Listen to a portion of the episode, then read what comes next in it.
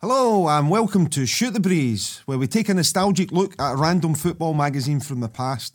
I'm Andy Smith, aka Scott's Footy Cards on Twitter, and with me is Tom Brogan. Hello! In each episode we'll invite a special guest to join us in trawling through the magazine and discuss anything contained within it. This could be anything from an article, to a photograph, to a competition, to an advert. Basically, if it's in it, we'll talk about it. So sit back and let's shoot the breeze. Wriggles clear, might just get the chip, and he does, he's scored! Oh, what a great necklace! He's done it! Oh, brilliant play! Wiggling his way, and that's an excellent one, O'Dini! It's a goal, for McClyde back. Excellent play by Hughes, I think the player of the match, and sweetly finished. And this week, our guest is an actor best known for portraying Officer Karen on the hit B B C T V comedy Scott Squad, Karen Barkie. Hello. Hello and welcome, Karen. Well, thank you very much for having me. This yeah, is very exciting. Brilliant. It's great to see you again because um, we obviously know each other from our times in the Glasgow Schools Youth Theatre. In the misty dawns of time, Back. before oh, before electricity and yeah. when everything was still in black and white, but we were the only things in colour. Yeah. Listen, I, I was thinking about this. Did we go there at the same time? So my first one was Grease. Was that your first one? Were you there before as no, well? No, Grease was my first show ever. And what, literally the first time I'd ever been on yeah, stage, right. and it was so exciting. The whole thing was amazing. You were my Danny Zuko, and yeah. I was Patty Look Simcox. So I briefly was yep. your girlfriend, oh. but inevitably I was knocked to my feet, uh, to the floor by um, Kim Allen. Okay. Portraying uh, the beautiful Sandy, and lovely Julie Smith, who's now Julie Pope, who I'm still friends mm. with. Uh, she would then help me up, and then I would have to get like bruise makeup on my face because Sandy had whacked me in the face. Oh, someday, if, if, listen, we could go and talk about this for the whole thing, but um, I've still got the video of the show. Have you got that? I saw it when you it's posted it. I know it's cringeworthy, it really is. Well, and this will, it will never get shared. So if you're listening to the podcast and you want to see that, it will never happen. I'm sorry. Well, do you know, the thing is, I remember, because I remember the incredible buzz of being on stage. It was amazing, and I felt like we were on Broadway. I mean, mm. it was. I thought we were amazing.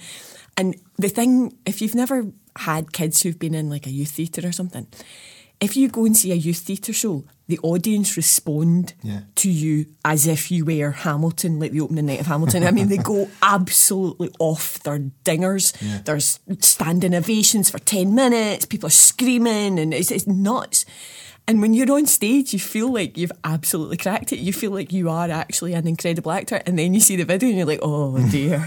Oh. The, the Saturday matinee was usually quite, because that was all like, or there was a midweek matinee or something, and it was we all had a Wednesday matinee and, and a Saturday matinee. So there'd be a lot of screaming going on. But when I'd come on as, as Danny, it would all be ah. Well, I mean, you were very foxy as Danny. I well, mean, it has to be said, a, a, a very handsome and, and sexual Danny, which yeah. at the time it was I didn't a long really time understand. ago. It was a long time ago. But um, just had, had you seen any of the G S Y T's work before? I had not. I do you know I discovered just very recently, looking back over old things. I, I moved house years ago, right? Mm. And I packed up all my stuff and, and took it to the new house, and that was fine. And then I was tidying something up, and I discovered the programme for a performance of Bugsy Malone by Mitchell Theatre for Youth in yeah. Glasgow, which was the, and I remember, and literally as soon as I got it, I was like, oh my God, that's when I wanted to be an actor, yeah. when I went to see Mitchell Theatre for Youth. But that was the only show I had ever seen, mm-hmm. was that production of Bugsy Malone, and it was... It was just mind-blowing. And in hindsight, it was awful because yeah. the guy that was playing Bugsy's voice was breaking the week of the show, so he was singing was horrific. Uh, the girl that was playing Tallulah clearly didn't like him, didn't want to be anywhere near him. I mean, it was a disaster of a production in many ways.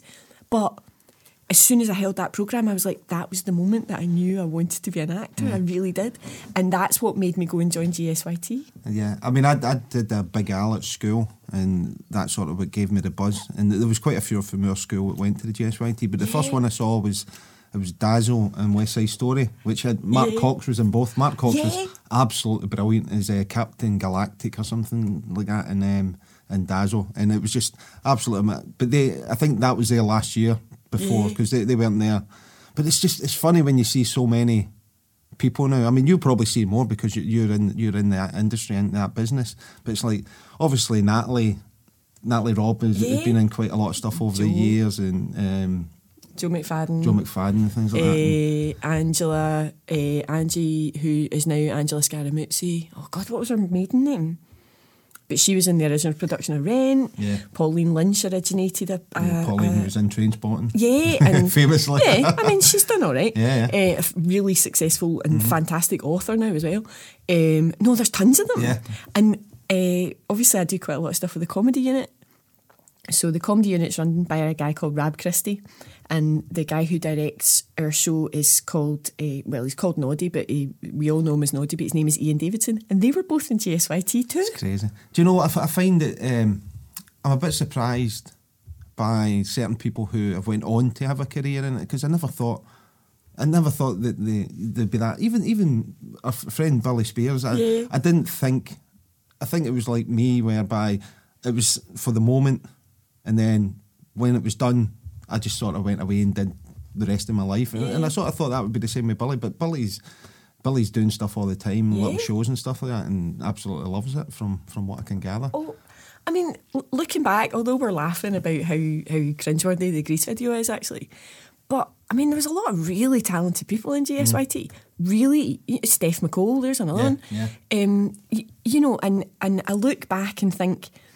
It was, and what was interesting about G S Y T, for people that don't know, um, it was funded by Strathclyde Regional Council, yeah. and it was for it was for the people from the poorer schools. um, it was for the, the less fortunate. So we all had to get like a bus pass to get to it, because none of us had the money to go to rehearsals. Mm. We couldn't afford to go to Scottish Youth Theatre that charged you like six hundred pounds to go in the summer, and mm. y- you know, so and it was. It totally drew all these people who sometimes could be a little bit rambunctious, I'm not going to lie, um, but it gave them an opportunity to do stuff that they probably weren't going to get a chance to do otherwise, and there's tons of talented people went mm. through it, some of whom have continued and have worked, some yeah. of whom have come into it later, like me, uh, some of whom worked for a while and now have gone off to do other things, like yourself, mm. y- you know, but it's it was amazing the amount of talent that went through it. I think, you know, the, the fact that it's given... Opportunity, opportunities to these, you know, less, less well-off people, yeah. and um, you know, I hope the majority. I'm sure not everybody thinks back on it, you know, fondly. But I mean, I, I genuinely think back on it and think those were absolutely some of the best days of my life. It was just really, you know, exciting, entertaining. It was, you know, we, we were going places. We go to Fascally and do rehearsals there. Yeah. We would rehearse different places, and just even doing the shows. You know, you just felt. As we said earlier on, you feel as if you're in Kids from Fame or something like that. Oh, totally. And I, I'm having I'm having so many flashbacks. We're never going to talk about football. I'm sorry if you're here for football, because I'm just going to talk about this. Um, I, I keep having flashbacks to in the Mitchell Theatre. That's where we used to do all our shows, and you had to go up three flights of stairs. Oh, in fact, do you remember the last night at Grease? I tore all the ligaments in my foot. Did you? I don't know if you remember that. So the way the shows were done, they were always double cast, mm-hmm, yeah. and I was double cast with Lizzie Harvey. Yeah. Holland, Harvey, I think it's Harvey. Um, so she was playing Patty that night, and I was in the um, I was in the chorus. And Act One, Scene Seven of Grease, I was walking down the stairs, turned over in my foot, and popped all the ligaments up the outside of my foot. And the thing was, the the dressing room was on the third floor, and nobody had mobile phones, obviously, because yeah. it was. I don't think they'd been invented actually at that point in time. So I had to go up and down the stairs three times to get money to try and phone my uncle to come and get me, because I couldn't walk. But there was a massive window. Yeah. Do you remember? Like, and, and everybody used to sit in it, looking out over the street at the back of yeah, the Mitchell yeah. Theatre. And I have all these flashbacks of having these, like, what seemed like incredibly deep, life-changing conversations with people. Pauline Lynch, I remember yeah, sitting yeah. there, talking to her. It's quite a deep window, isn't it? Yeah, yeah and you could easily fit four or five people in it. Yeah. And and everybody's in like lycra dance ties and leg warmers. It was a very fashion conscious. Yeah, now, now, now you mention things like that, it doesn't seem so cringeworthy at all, does it? It was amazing. It was honestly, it was a really seminal founding period of my life, and I, it's what made me want to do what I'm now doing for a living. I did, there's what there's one. Um, so as Karen says, I I, I played uh, on the alternate shows. I played Danny Zuko in it, and my American accent wasn't quite up to it, but there was, there was one line that I could never quite. But I didn't know. Do you know what this line is? I didn't know that I was saying it like that. But the line is, Sandy, you just can't walk out of a drive-in. Yeah. And so I said, hey, Sandy, you just can't walk out of a drive-in. every single time. And, and and it was like people were laughing. I was like, what are you laughing at? What are you laughing at? Tell me. And it was like, it's the way you're saying it. I'm, I'm, I'm not, I'm, listen, I'm saying, Sandy, you just can't walk out of a drive-in. I couldn't get it right for the life of me. And um, or, again, we could talk about this. So other shows um, was, we so West Side Story was the first one. Then we did, we did Big Al. Mm-hmm. Was there another one in between? Grease, Big Al. Well, I, I joined at Grease. Story. It was Grease, Grease sorry. Big Al, Big Al, The Wiz. The Wiz, yeah. Uh, Dream... Dreams was the first. I think that was the one I must have got uh, chucked out. I think it might have been. That was the one that Mister Byrne had written himself, yes. Because it was the City of Culture. We met the Queen, yeah, I, and I remember, Prince yeah. Philip. I, I was in the because that that that's um, I sometimes say that's one of my claims to fame that I danced for the Queen. Yeah, I don't I don't give much more context than that. You know, it's like, I danced the dance for the Queen. It was a it was a but, it was a, a really odd dance from Cats. Yeah, do you remember? Oh no, we we did um, we did no, two. Was a different. Was there a, we did Cats and we did something else. One from there was one from The Wiz. Yeah. But we, we, we did I don't remember doing dance- the Cats one. I, I remember doing something from Cats. Yeah, maybe maybe that involved a bit more dancing talent, so I was on the sides for that one. Aye, because I, I was well known as a really good dancer. That's how, yeah. That's what they called me, Karen mm. Dancer Barkie. That's, that's exactly what exactly what we called her back then. Yeah, Karen Dancer. Yeah. Do you know? I, this is this is another true story. I don't even know if anybody remembers I was there. I I remember being at a party. I think it was at Maggie Kerr's. And sitting having a conversation with someone, and they were telling me all about something they'd spoken to someone about at a previous party, and the person they had spoken to was me. And I'm going, yeah, that was me. And they were like, no, you weren't there. And I was like, no. And I was repeating sections of the conversation back. I was so invisible in G S Y T. Yeah. But I mean, people were really sweet. Nobody was mean to me at all. Mm. But I just wasn't. There was so many big personalities, and I felt wildly out of my depth. Yeah, there certainly was that. There was certainly. There was cliques, and I, I don't necessarily think they were...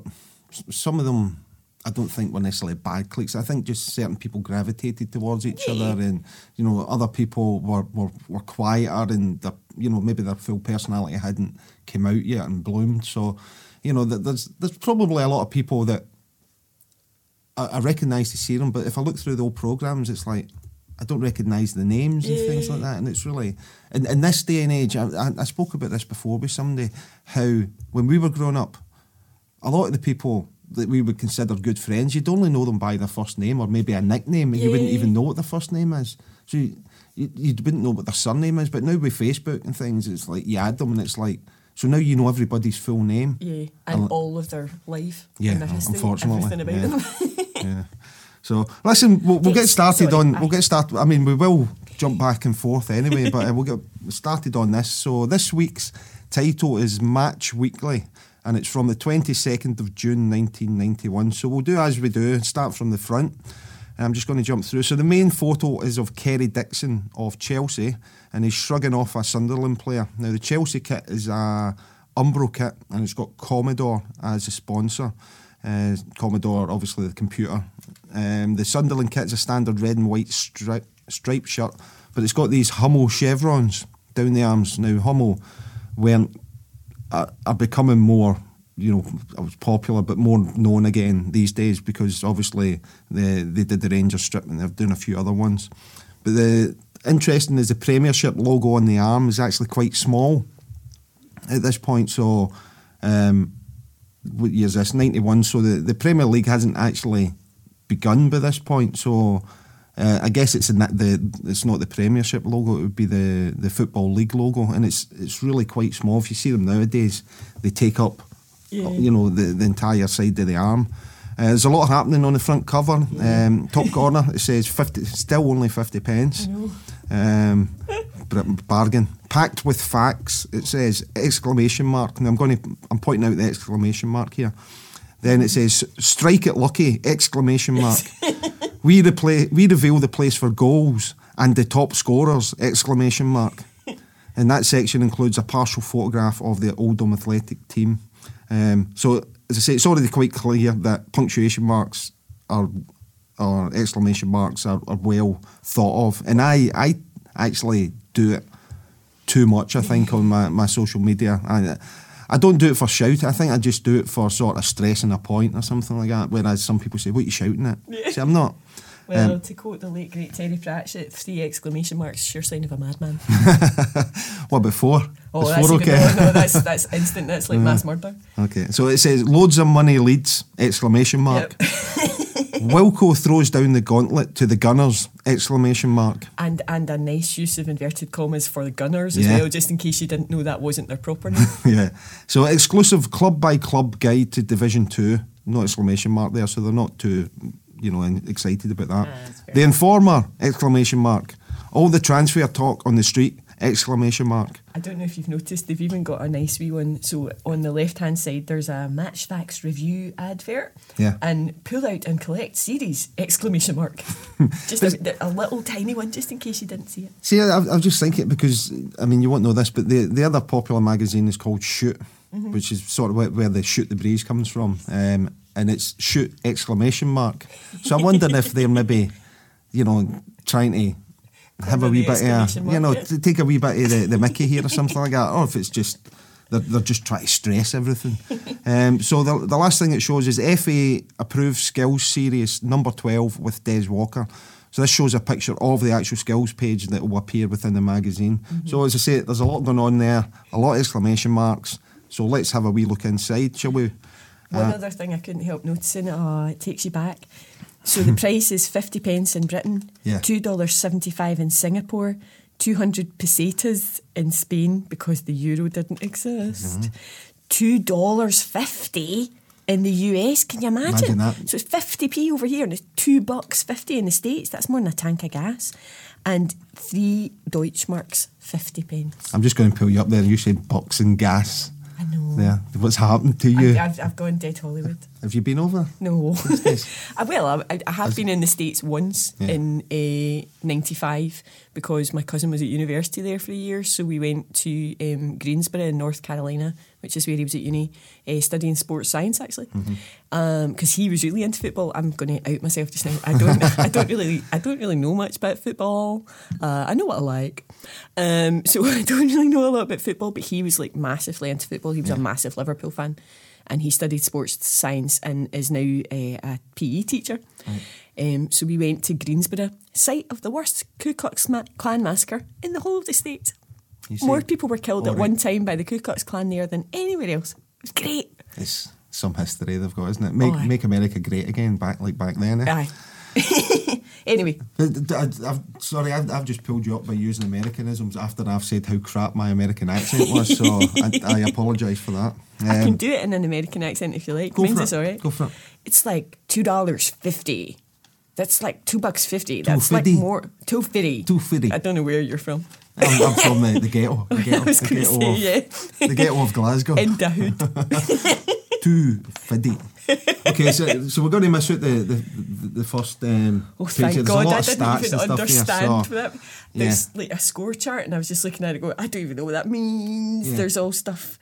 It says, so it says draws, right? Mm-hmm. Results zero zero, Div one thirty-one, Div two forty-seven. So it's not even telling you what teams have won or lost things, it's just telling you how many of them have lost by yeah. a certain amount. Well, actually, it's sort of, I, I haven't really focused on this much, but it does come back to something I'll talk about later on to do uh, with the, the rise of stats. Uh, um, because before before this sort of period, it was just interviews, um, things like that, but then, you know, it starts coming into this whole statistics and not quite average goals. Like, so now you've got expected goals and things like that, which I, I don't really get my head... I could get my head around if I could be bothered, but yeah. I just look at it and go, nah, I'll leave somebody else to come to the conclusion from that.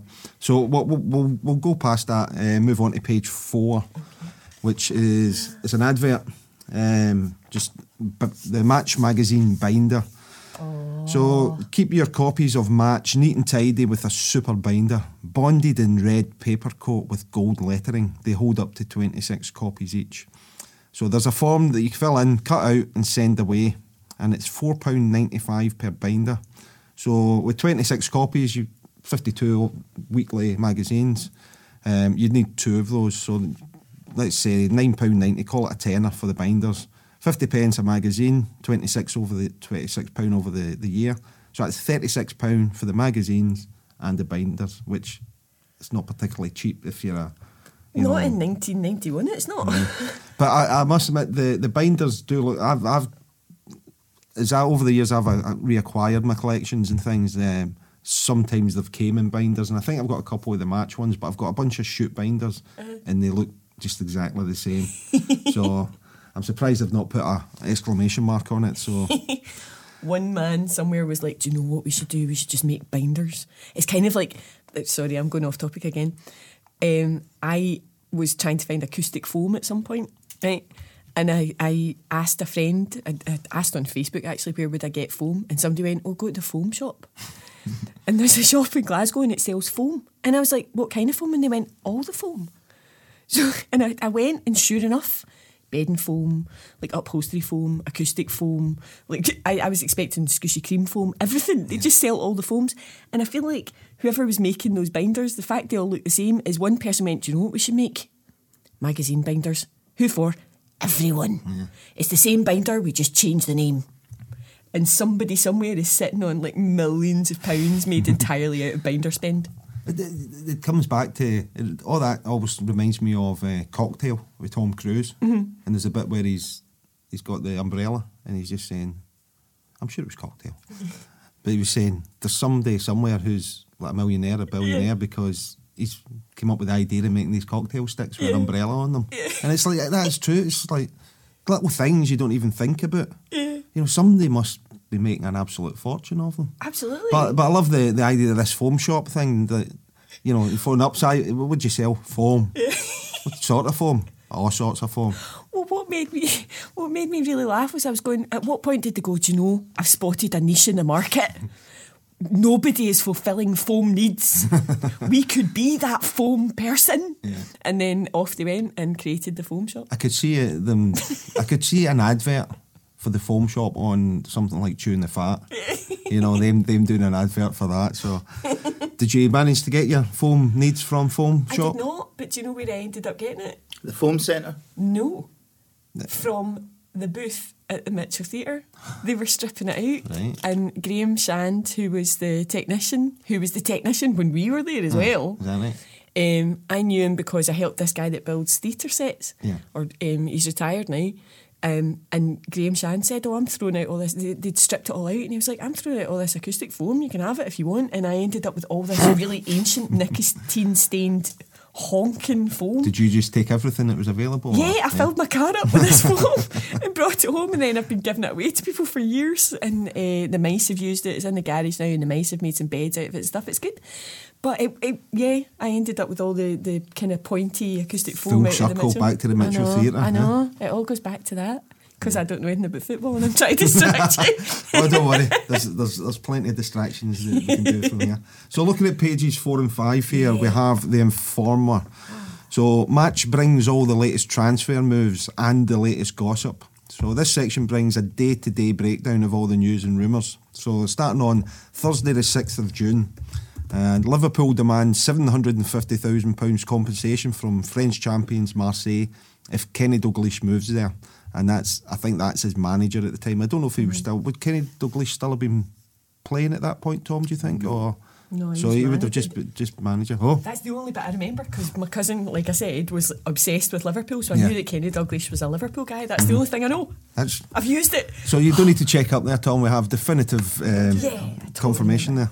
So Diego Maradona puts four sports cars up for sale for a combined six hundred thousand pound.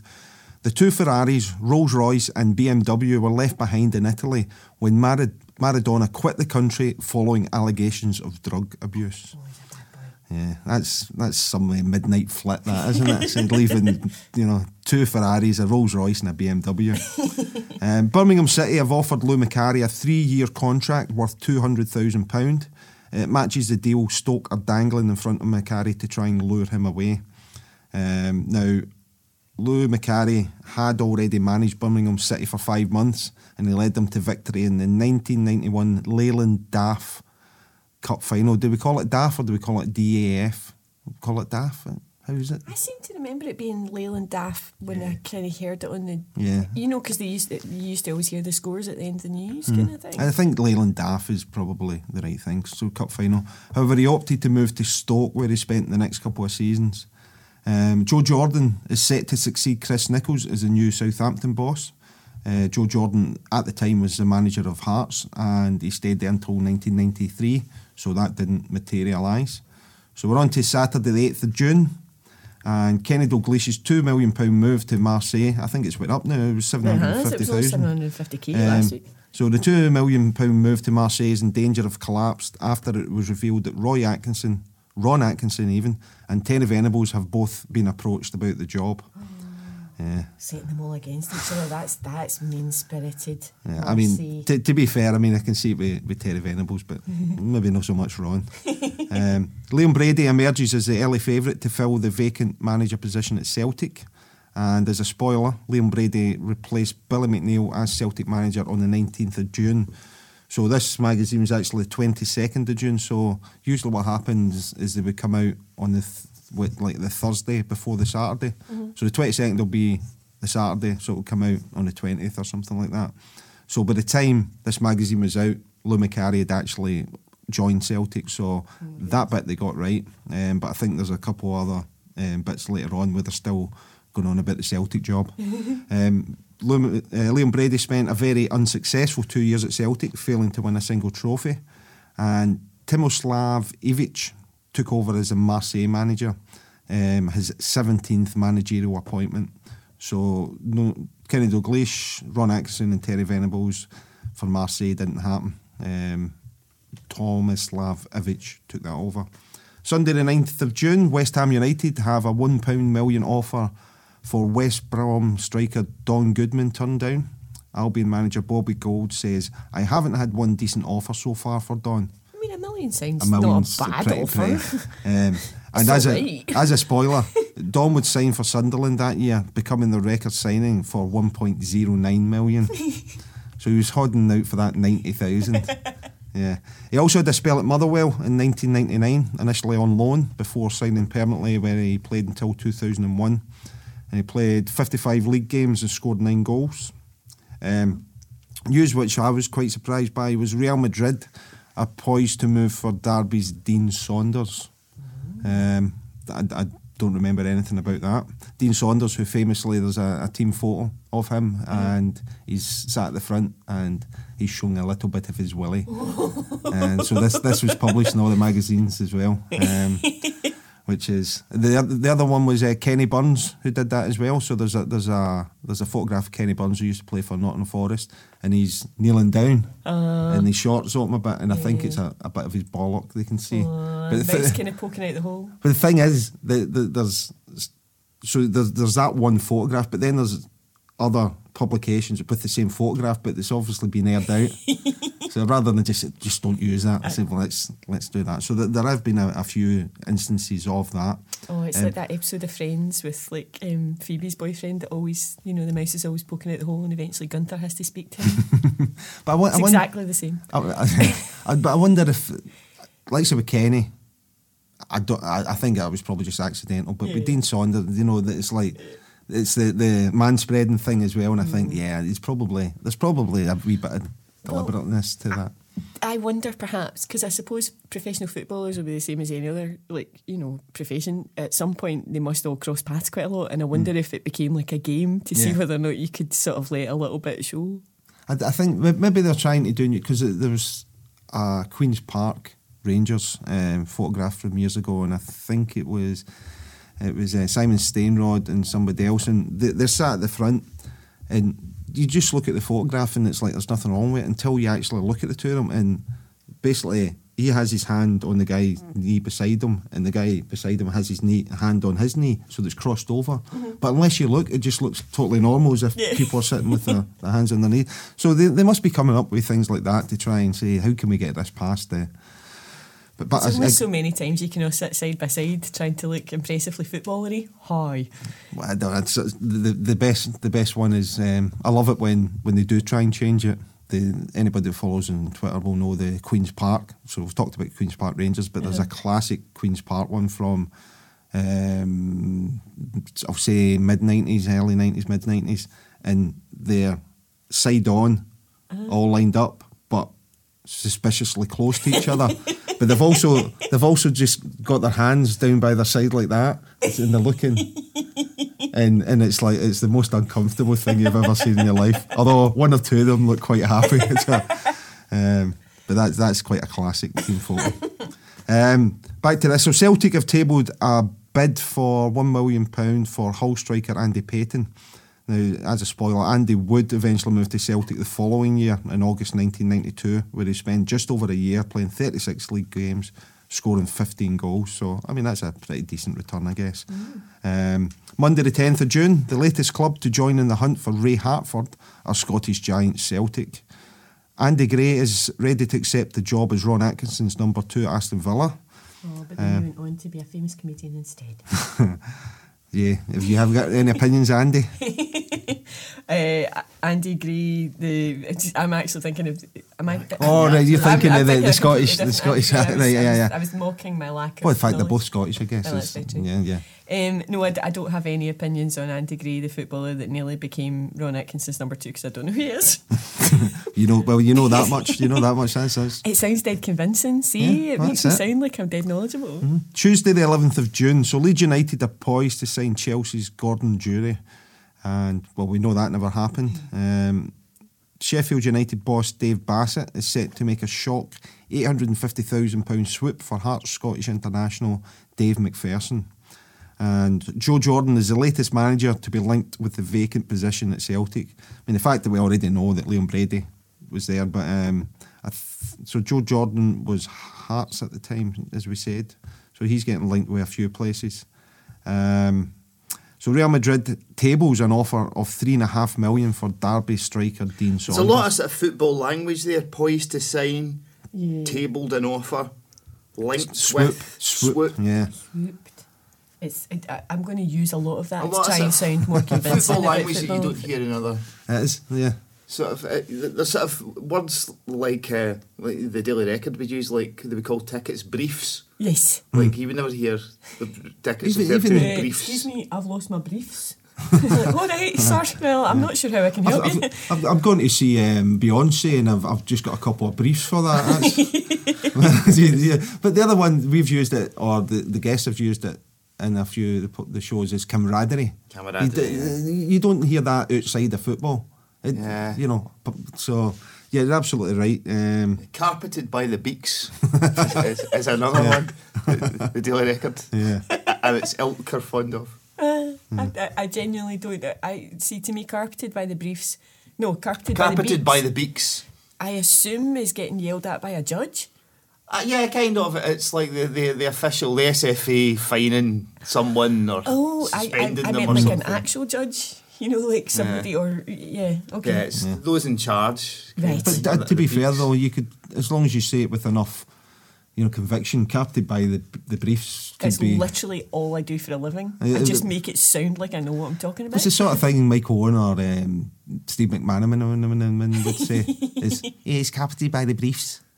And it would be like, they'd say, right, nobody, nobody say anything, just like, oh, he'd say Fletch quite a bit as well, wouldn't he? It's captured by the, the briefs, Fletch. Yeah, that's, a, that's as good as my American accent. Um, we'll leave that there. I thought that was an American accent. That's, right, we'll cut that bit out. That's getting cut, I don't care. It's not getting cut, is it? No, okay. Right, Wednesday the twelfth of June, George Graham of Arsenal makes a three point five million pounds bid for Swedish international Jonas Tern. So just a wee bit of spoiler here, Jonas was at Benfica at the time, but he'd moved to Italy in ninety-two with Napoli and then on to Roma, where he would spend a couple of seasons. After this um, he went to Rangers and he played twenty-three league games and scored five goals, one of which, remember, was quite a screamer against Celtic. um, Ian Porterfield is a new Chelsea boss, signing a three-year contract with a low basic wage and huge bonuses linked to success. Ooh. Yeah, that one. Yeah, he's but, got a huge bonus. So the spoiler was, uh, Porterfield was assistant at Chelsea to Bobby Campbell before this and helped them return to the First Division. Uh, season ninety-one to ninety-two was uneventful, but they managed to stay in the First Division, therefore making sure they were in the Premier League in its inaugural season. So this ninety-one was the season before the Premier, the English Premier League um, began. Uh-huh. So, so they made sure that they, they were in there that year. Mm. So the first season, they started off that season very well, but the form had disappeared by Christmas, and then he was sacked in February nineteen ninety-three. Oh. So uh, it doesn't sound as though he made too much money from, from that no. contract. Um, but um, so I'm just going to have a quick run through of Ian Porterfield. Um, I'll just put that on mute because I think there's a little ding there from my computer. I did hear a bing. Yeah, yeah. Um, Ian Porterfield, his name's actually John Ian Porterfield, and he was a midfielder. He was born in February nineteen forty-six, and he died in September two thousand seven, aged sixty-one. Uh, he was born in Dunfermline, and his playing career started with Cowdenbeath, where he had a trial, and he then moved to Raith Rovers between sixty-four and sixty-seven, playing one hundred seventeen league games and scoring seventeen goals. He moved from there to Sunderland in sixty-seven, and he was there for ten years, and he played two hundred thirty appearances in the league and scored seventeen goals again. Um, moved to Reading on loan in nineteen seventy-six, so just before the end of his Sunderland career there. Uh, moved to Sheffield Wednesday between seventy-seven and seventy-nine, playing one hundred six league games and scoring three goals. Uh, he's he's had quite a managerial career as well. He started at Rotherham United, moved to Sheffield United, five years there. They then was at Aberdeen between eighty-six and eighty-eight. Um, I think he took over from Alex Ferguson, if I, if I remember right. And he moved to Reading between eighty-nine and ninety-one. Chelsea managed for two years in ninety-one, between ninety-one and ninety-three. He then managed Zambia, so a bit of a jump there. Zimbabwe, uh, Oman, Trinidad and Tobago. Um, so th- those are all international teams. He then went to Ghana and managed Kumasi Ante, Asante Kotoko. Kumasi We're Asante Kotoko. You, you, You, I, was, I was getting there. Kumasi Asante Kotoko. That's yeah. impressive. It's it's, it's rubbish. And the next one is South Korea. So ah. Busan E Park. I'm assuming that's an, an I and not an L, because yeah. So and then he finished his uh, managerial career with Armenia. So he, he's you know he's he's went through quite a, a few different teams here, both at national and international level. Um, as for him, he scored the winner at Wembley in the nineteen seventy-three F A Cup final for Sunderland in a one nil win over Leeds United. He was also inducted into the Raith Rovers Hall of Fame in twenty eighteen. Now, I'd be surprised if he wasn't in the Sunderland Hall of Fame just for that very goal. Um, but I know that there is a pub called the Porterfield, which is named in his honour in, Sunder- in Sunderland. Hmm. Um, but the Hall of Fame would be nice as well. Um, he won the third division as manager of Rotherham United, won the fourth division in his first season with Sheffield United. As I say, he was appointed manager um, eighty-six after Alex Ferguson left for Man United at Aberdeen. He didn't win any trophies while at Aberdeen, but got to a Scottish Cup final and qualified for Europe twice. And was, as we've already said, he was assistant to Billy Campbell at Chelsea and helped them win promotion to the first division. Uh, he was given the task of rebuilding after his He left um, Chelsea. He was given the task of rebuilding the Zambian team following a tragic air crash in ninety-three that claimed the lives of many of the nation's most gifted players. And he finished second at the ninety-four African Nations Cup. So that's, you know, a sad story, but he's, he's um, you know, it's quite done quite well there. Mm-hmm. He won the Caribbean Cup with the Trinidad and Tobago team in two thousand one. He won the Korean Cup with that Busan E Park. And he, as I say, he died in two thousand seven of colon cancer. Mm.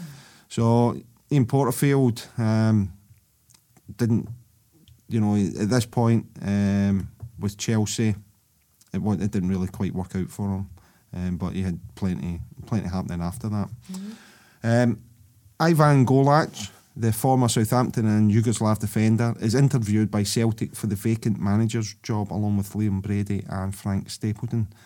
Celtic's man- caretaker, um, it says Celtic's caretaker manager Joe Jordan misses out on the job, but I thought Joe Jordan was at Hearts at this point.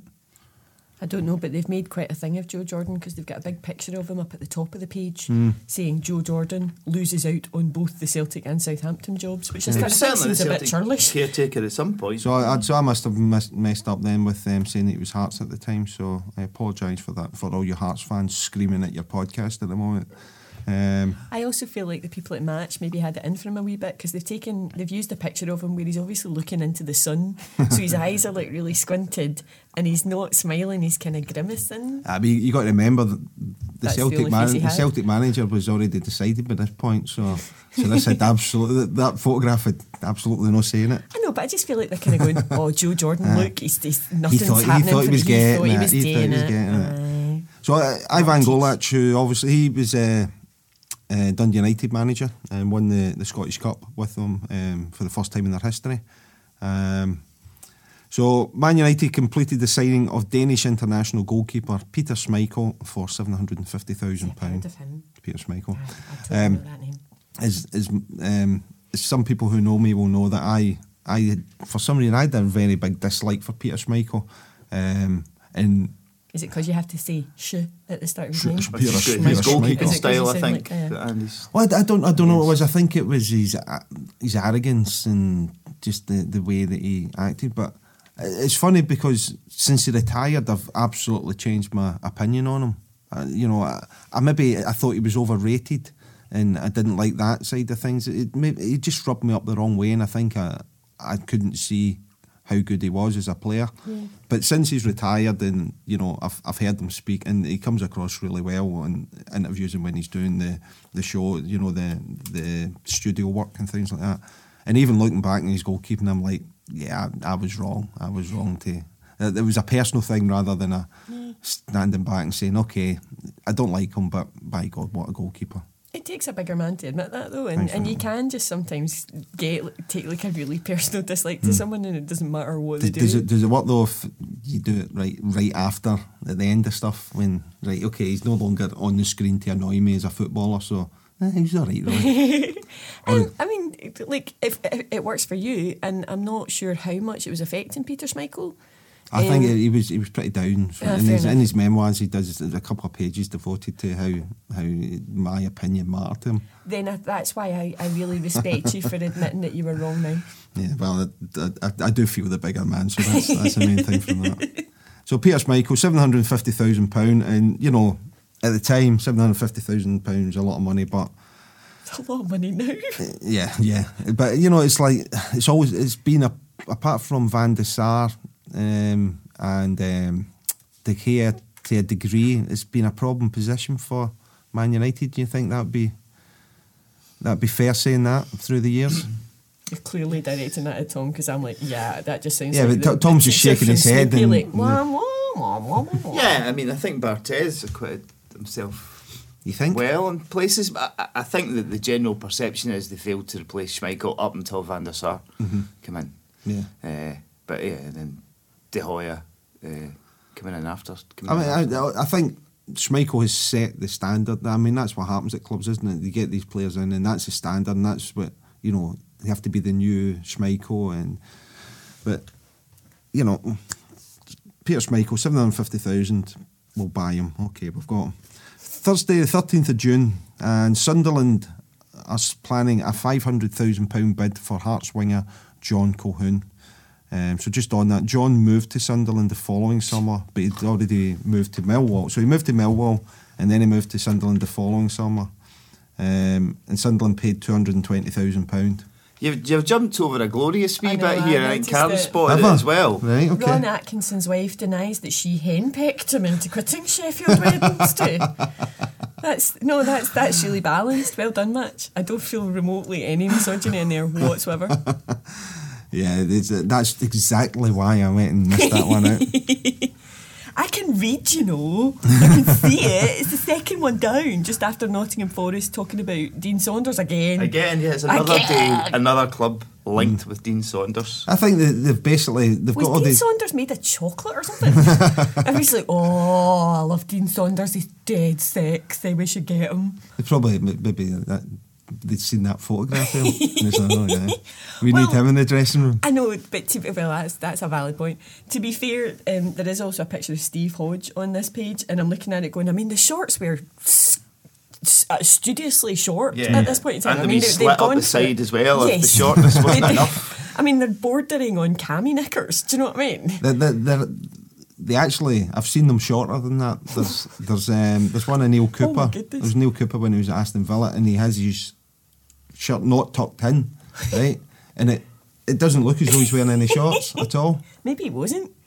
Was he popular? Did a lot of people bid for him? Because if so, he probably wasn't wearing I th- shorts. I think with Neil Cooper, he had these massive thighs, so maybe he was wearing just a so pair of thongs or thighs. something like that. So he could he could have got away with that. Um, but yeah, Ron Atkinson. I, I just get the impression Ron Atkinson wouldn't be henpecked.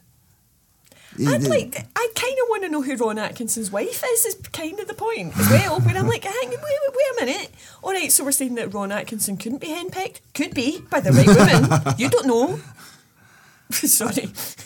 I'm, I'm tiny just, feminist yeah, yeah, hearts no. going. No, wait a minute. She could have henpecked him, but that's not the point. If if it, if it was somebody who could henpeck Ron Atkinson, then yeah, that, that would be quite brutal. I'm not I'm not saying Ron Atkinson couldn't be henpecked as in he was a tough with that, but just with his general, you know, attitude to things, mm-hmm. it's, I I wouldn't think he would.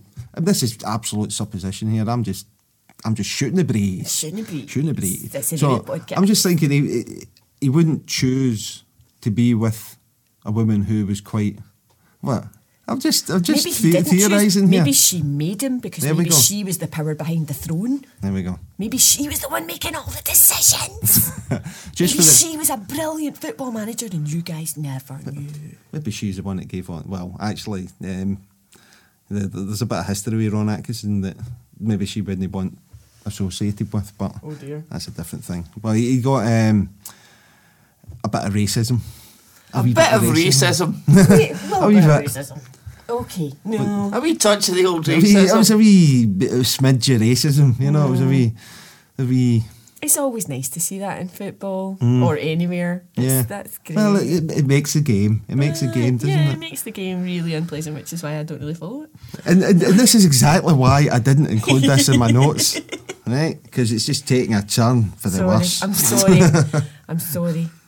Right, so... Um, It says Celtic. Well, I'm glad his wife henpecked him if he was a racist, to be honest. I hope she, I hope she henpecked him a lot. Well, we'll, we'll check up on that. We'll see how. Well, I, I, I am checking, uh, checking up on it, and uh, the, from the Birmingham Daily Mail, Ron Atkinson's wife swap apology over racist comments. Go on. What? Uh, it's it's a lot to scroll. It's a lot to scroll down. All right, so we'll just we'll just go with the heading there and guess what that could uh, be. I've got to value wife I've got swap apology. Oh, was he on one of these shows? Wife swap. The yeah, he was. Show? Yeah. Wow. Okay, well, I suppose at least we'll find out who his wife is, because she obviously ended up with someone else's husband, presumably. Is that how that works? Yeah. yeah. So, football legend Ron Atkinson has apologised again for the racist remark that ended his T V career after his wife explained to him exactly what he did wrong. Oh, yeah! Dear. Sounds exactly like the guy from the uh, I'm so proud of that woman. Good uh. for her. The former Aston Villa manager said he's genuinely sorry for his comments after finally realising quite how offensive they were. What year was this? Um, twenty seventeen or something. Scroll up. Uh, Yeah, so his racist comments happened in, what, two thousand four? Right. So this was two thousand twelve.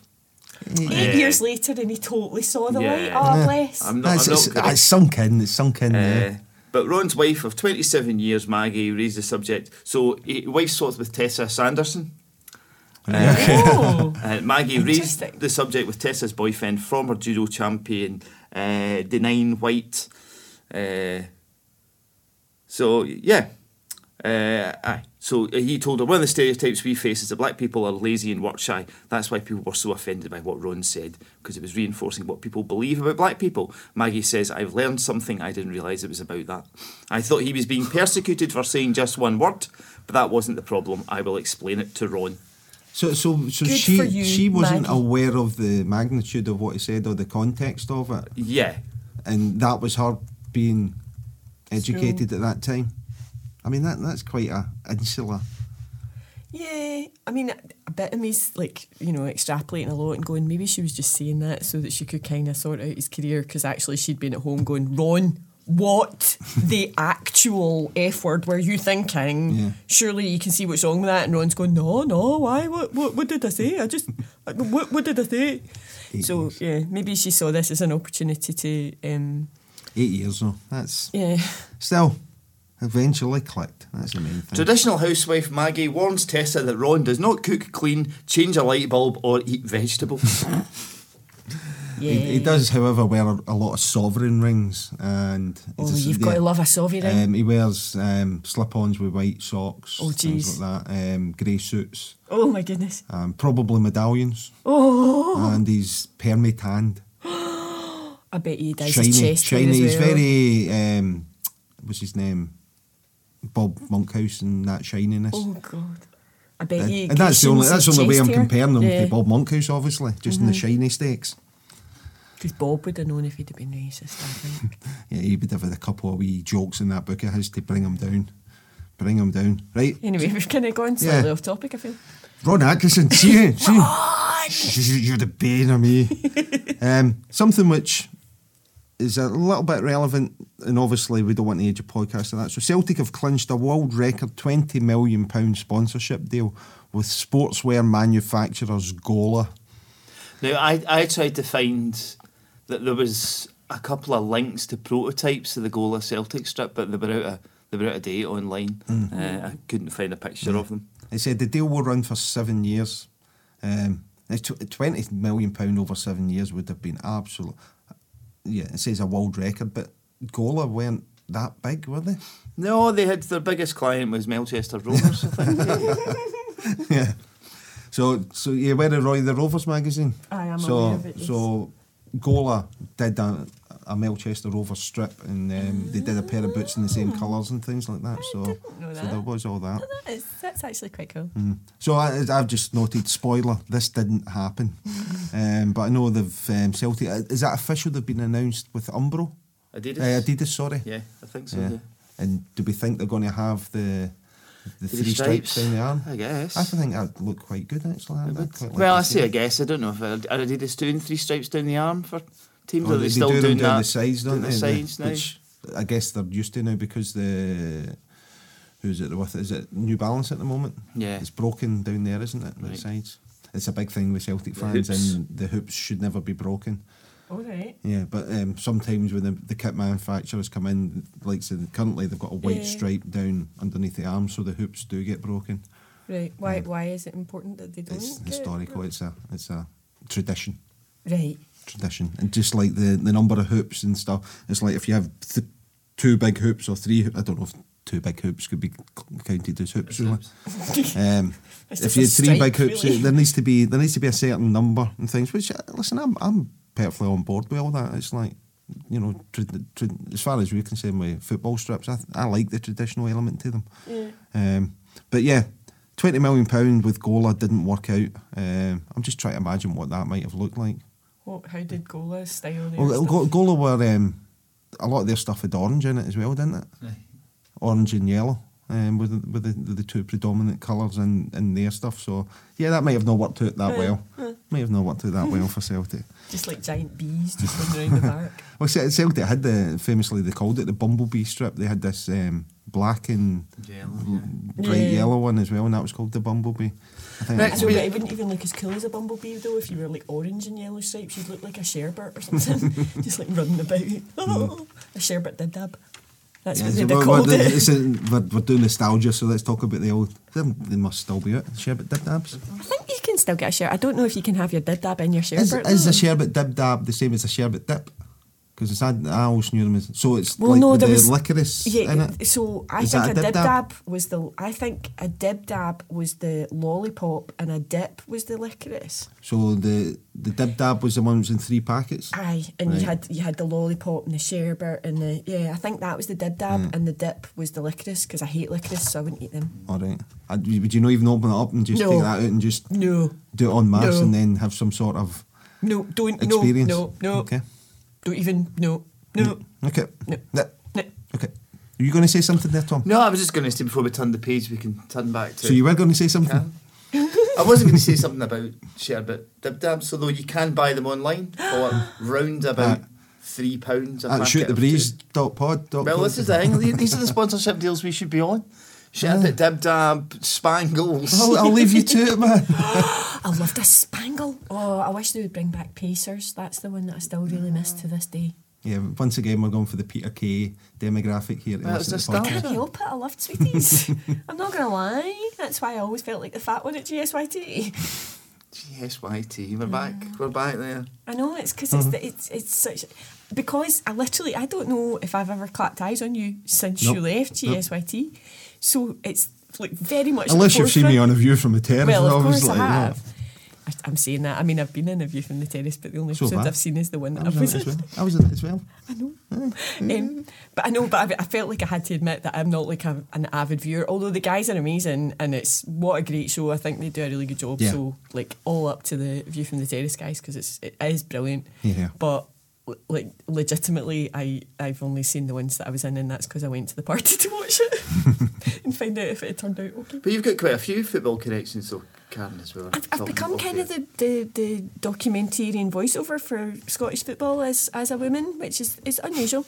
Um, fortunately, I'm I'm quite I'm reasonably good at sight reading, and I'm not bad at guessing pronunciations, so I've got away with it so far. But you did the documentary for the Scotland women's football yeah, team. Yeah, and th- th- so I don't know. Uh, the thing about voice and documentaries is it can be kind of weird when you go to do it. They don't show you the documentary first, right? So you only see the bits where you talk. So, and it was the first time I'd ever done anything like that. So I was dead excited and very nervous. And they handed me all this, all these pages, and then they sort of show you just the bit as it's coming up to where you're going to speak.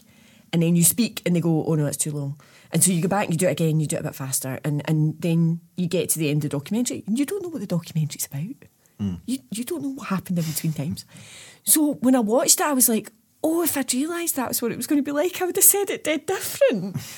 But then they updated it because obviously the documentary was all about the build-up to go into the World Cup, yeah. which what and and see when I watched that, I, I was dead patriotic. I went, oh, William Wallace. I was like, oh, come on, women, ladies. Um, and then they updated it after the World Cup when obviously it didn't work out quite the way we'd hoped. Um, it worked out in a very Scottish way, yeah. I think. Um And then they all fell out with each other, it turns out, as well. I didn't know that either until I voiced the documentary. Um, but I had to try and match it to the way I had done it the first time. And I was like, but it's totally wrong because now I understand what I'm saying. So it was really weird.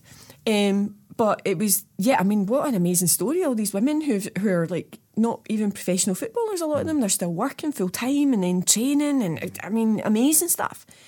And then I also voiced a documentary about Off the Ball. Um, which again I had never listened to, but I was like, I can't I can't get caught out again, so I had to ask if they would let me watch it, really it before we started. Oh, it was, it was brilliant. I mean, it was a fascinating documentary, mm. and I loved it, but I had to beg to let them wa- to let them to get them to let me watch it. Sorry, that was seven times I had to say that, and I failed every time. I had to beg them to let me watch it the night before, so I understood what was happening in between the bits where I spoke. That's my two stories about football. But you've also been in an award-winning short film about football. I have indeed. Dimmock, Portrait of an Artist. Yes. Uh, directed, written by, and generally put together by an incredible person, um, a really creative man. Uh, I don't right, know if okay, you know. We'll just jump, just jump to the... Uh, Tom. Tom made this one. Tom made this one. And uh, I played uh, the wife of Dimmock, and Dimmock was played by Raymond Mearns, who is a, a stand-up comedian, um, lovely, very funny guy who never ever remembers that we've met. Every time we meet, he introduces himself to me, and I'm like, I've been your wife twice, but hi. Um, so yeah. So it, it basically involves you shouting a lot of abuse. I know, but then the see when I was leaving, I swear to God. So I, I had to just scream like filthy abuse at the referee from the terrace. And was, was this scripted or did you no, no, I, I it just did, well, it was kind of scripted, but the gist of it was just keep screaming anything you can think of after a certain point. And I've got quite my projection's not bad. I, I feel like I can I can put my hand up to that. So I was screaming just litanies of filth at the top of my lungs, and then left the ground, and somebody was coming in, and I swear they were coming in to go, who the fuck is yelling all that stuff? And I was like, thanks very much, bye. Just going out, going like, oh, butter wouldn't melt, cheerio. Mm. Yeah, and I, I, to this day, I'm like, the, the woman at that ground is probably going, who was that? Who was screaming that, and you'd have been like, it was that woman. You'd have done, no, no, she was effort. She was dead nice. Thanks, you've been awful kind. We really appreciate it. Thanks a lot. Have a good day. Bye. Switch it on and switch it oh, off. Eh? So, but you're you're now best known, Karen, for Officer Karen from yes, Scott Squad. That's true. Well, best known. I think that's loose. I'm best yeah. known to a very specific demographic of people who watch Scott Squad. So, you might tell us a wee bit about about your role in Scott Squad. Or Can how, I, how can I ask a question first? Of course. The name Officer Karen. Yes. Is it ever? Uh, why? I don't know. Um, the Was honest it? truth is, when we so when we started to shot the pilot, what had happened was I'd already played um, in what they call a taster tape. Mm-hmm. So before they make a pilot, they make a little five ten minute version to, to kind of demonstrate the concept. Yeah. Um, and I had been in that as a generic police officer, um, along with a guy called Liam Hughes, who is a really good friend of mine, and we played two officers just dealing with a random thing. Um, and then we auditioned for the pilot, and at my audition, Darren Connell was also at my audition, um, and I thought he was hilarious. I thought it was incredible. It was so funny. He did this whole thing about he'd kicked a duck up the bum and he wasn't even sorry. It was just like really surreal, and it was very funny. Um, So I got cast and I was like, amazing. And I was going to be called Annie. My name was Annie Miller. And then at some point it changed to Karen. And I, I genuinely don't know what prompted the change. I think words that have a K in them are inherently a bit funnier. Right. I, I, I mean, a tiny bit of me went, are they maybe worried that Darren will forget what my name is? So they'll just call me Karen, it'll make it easier. I don't know, um, but it stuck. And then I also, I was doing a play round about that point, and I was playing somebody called Karen in that as well. So I'm just, I only play Karens now. Um, but yeah, uh, that's that's how I came to be called. Um, so I'm now Sergeant Karen Ann Miller, but I get obviously get called Officer Karen, and I am the desk sergeant come uh, custody sergeant. Mm. uh, I'm a whole variety. I mean, there's a lot of jobs all mushed into the one job because I'm the only person that's indoors all the time, so they're like, just anything, sales, that'll do. Mm. Um, and I am a long-suffering custody a long-suffering sergeant stuck in a police office. No one knows why, the mysterious reason why I'm not allowed out, and I have a persistent caller called Bobby Muir, who comes into the station requiring assistance with a variety of increasingly silly props and costumes, um, and uh, I I deal with him. Um, and is, is all that? Is any of that just ad-libbed, or is it all scripted? Anyway? Not the props and costumes. Mm. They usually figured that out in advance.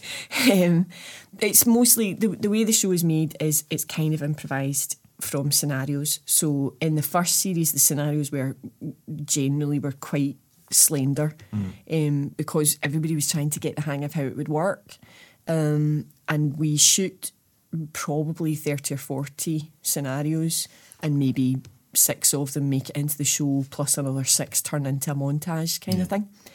Um, so and, and because improv is a very different way of working, and sometimes it's just not funny. Sometimes you do it, and it's just not funny. Um, I was saying this to someone recently, the end of the se- I think it was the second series, the last thing we did was Bobby was coming in to report a hate crime, and the hate crime would turn out to be that someone had called him Specky when he was at primary school, right? But I was working um, with the Scottish Consortium for Learning Disabilities at this point, doing a lot of forum theatre on the subject of hate crime. So I had spoken to the police hate crime coordinator for the whole of Scotland, and the Scottish police had uh, the policy on hate crime was, if you report a hate crime, we investigate it as a hate crime, right up until the point that we find out it's not. So, like, there's no questioning why you're ask- you've reported mm. it. None of that. We're just going to treat it, and we will, because obviously it's, it's a really important thing, especially for disabled people, you know, and it's very difficult. So there was none of this, well, I mean, was it really a hate crime? Or are you just being a bit soft, you know? So we, we started doing this scenario, and literally I was just, I was like, I can't do anything else, I've just spoken to this guy. So I just took a report. And it, and we shot about six minutes of me just taking a complaint. And that was the last thing we shot for the whole series. And as we ended the scene, Noddy went, so, we're making a drama. And then I went home and finished working on the show. And I was like, I'm, that's, I'm fired. Oh my God. I'm sorry for swearing, but I was like, I'm so fucking fired. I'm fired. This is it. It's all over.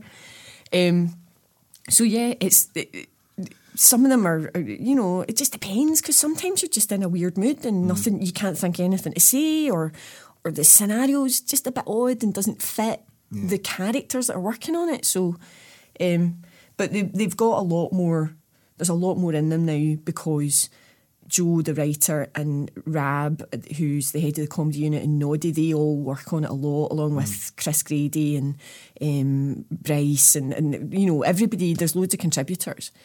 Um, and they've now that they've got a handle on who we all are in the show, they, they, it's easier to write a scenario where you can go, right, so what will probably happen is he'll come in and he'll yeah. say that kind of stuff, and then you would try and explain to him why that's crazy, but mm. without using the word crazy, and then he would say, thanks, Officer Karen, and bang into the door. Um, so yeah, they're, they're a lot more fleshed out now, but um, it's it, it's a fab, I love working on it, and I love the way we work, because we work so fast and you're working so constantly. And what's weird is when I now go into sets for other things that have scripts, you're just like, why is this taking so long? I've been here for a month and nothing's happened. Because they're setting up lights and setting up shots and then doing reverses. And um, so I was up in Glencoe at Christmas, um, New Year rather, Uh, doing this uh, film that a friend of mine's making, and I was on set for eight hours, and literally the first time the camera was pointing at my face was at almost five o'clock in the afternoon, and I was just like, I've been here forever, I'm so bored. um, whereas we just we go into costume, we go into makeup, we eat our breakfast, we go to the set, and you just start. Mm. And the only time we stop is for Darren to get changed or for them to fix the lights. That's yeah. it. And we just batter through all day. So you, you go away feeling exhausted, but as if you've been really busy and productive. And mm. then you go on another set and you're just like, I, I, I, I could die here. You wouldn't know. I could have keeled over. Yeah. Can I have a cup of tea? Is that, do you know what I mean? You just so yeah. Oh no, that's a really long, boring uh, offshoot from uh, the football magazine that I'm attempting to kid on. That I understand right, what's what happening in it. Yeah. So yeah, so that's the story of Scott Squad. Brilliant. Um, okay, so what we're going to do now? We're going to do this thing. Um, it's called Focus On, and what it what it is is in this magazine and Shoot magazines and possibly other. They would profile a footballer from the time, and they would ask them a bunch of set questions. Um, oh, is this so, like a quiz? Because I'm going to feel so hard. It's a quiz about you. Yeah, so oh. yeah, yeah, it's a quiz about you. I thought you were expecting me to know stuff about football. No, no, no, no. It's things like, like the first, the first question is full name, so it's the, those oh, sort right. of questions. Oh, okay, that's fine. So I can do I'm that. Sure you're going to pass. oh, oh, Jay, I'm yeah. having like a panic attack. Fingers crossed. Right, okay, here we go. Full name. Karen Jane Barkie. Birthplace. Glasgow.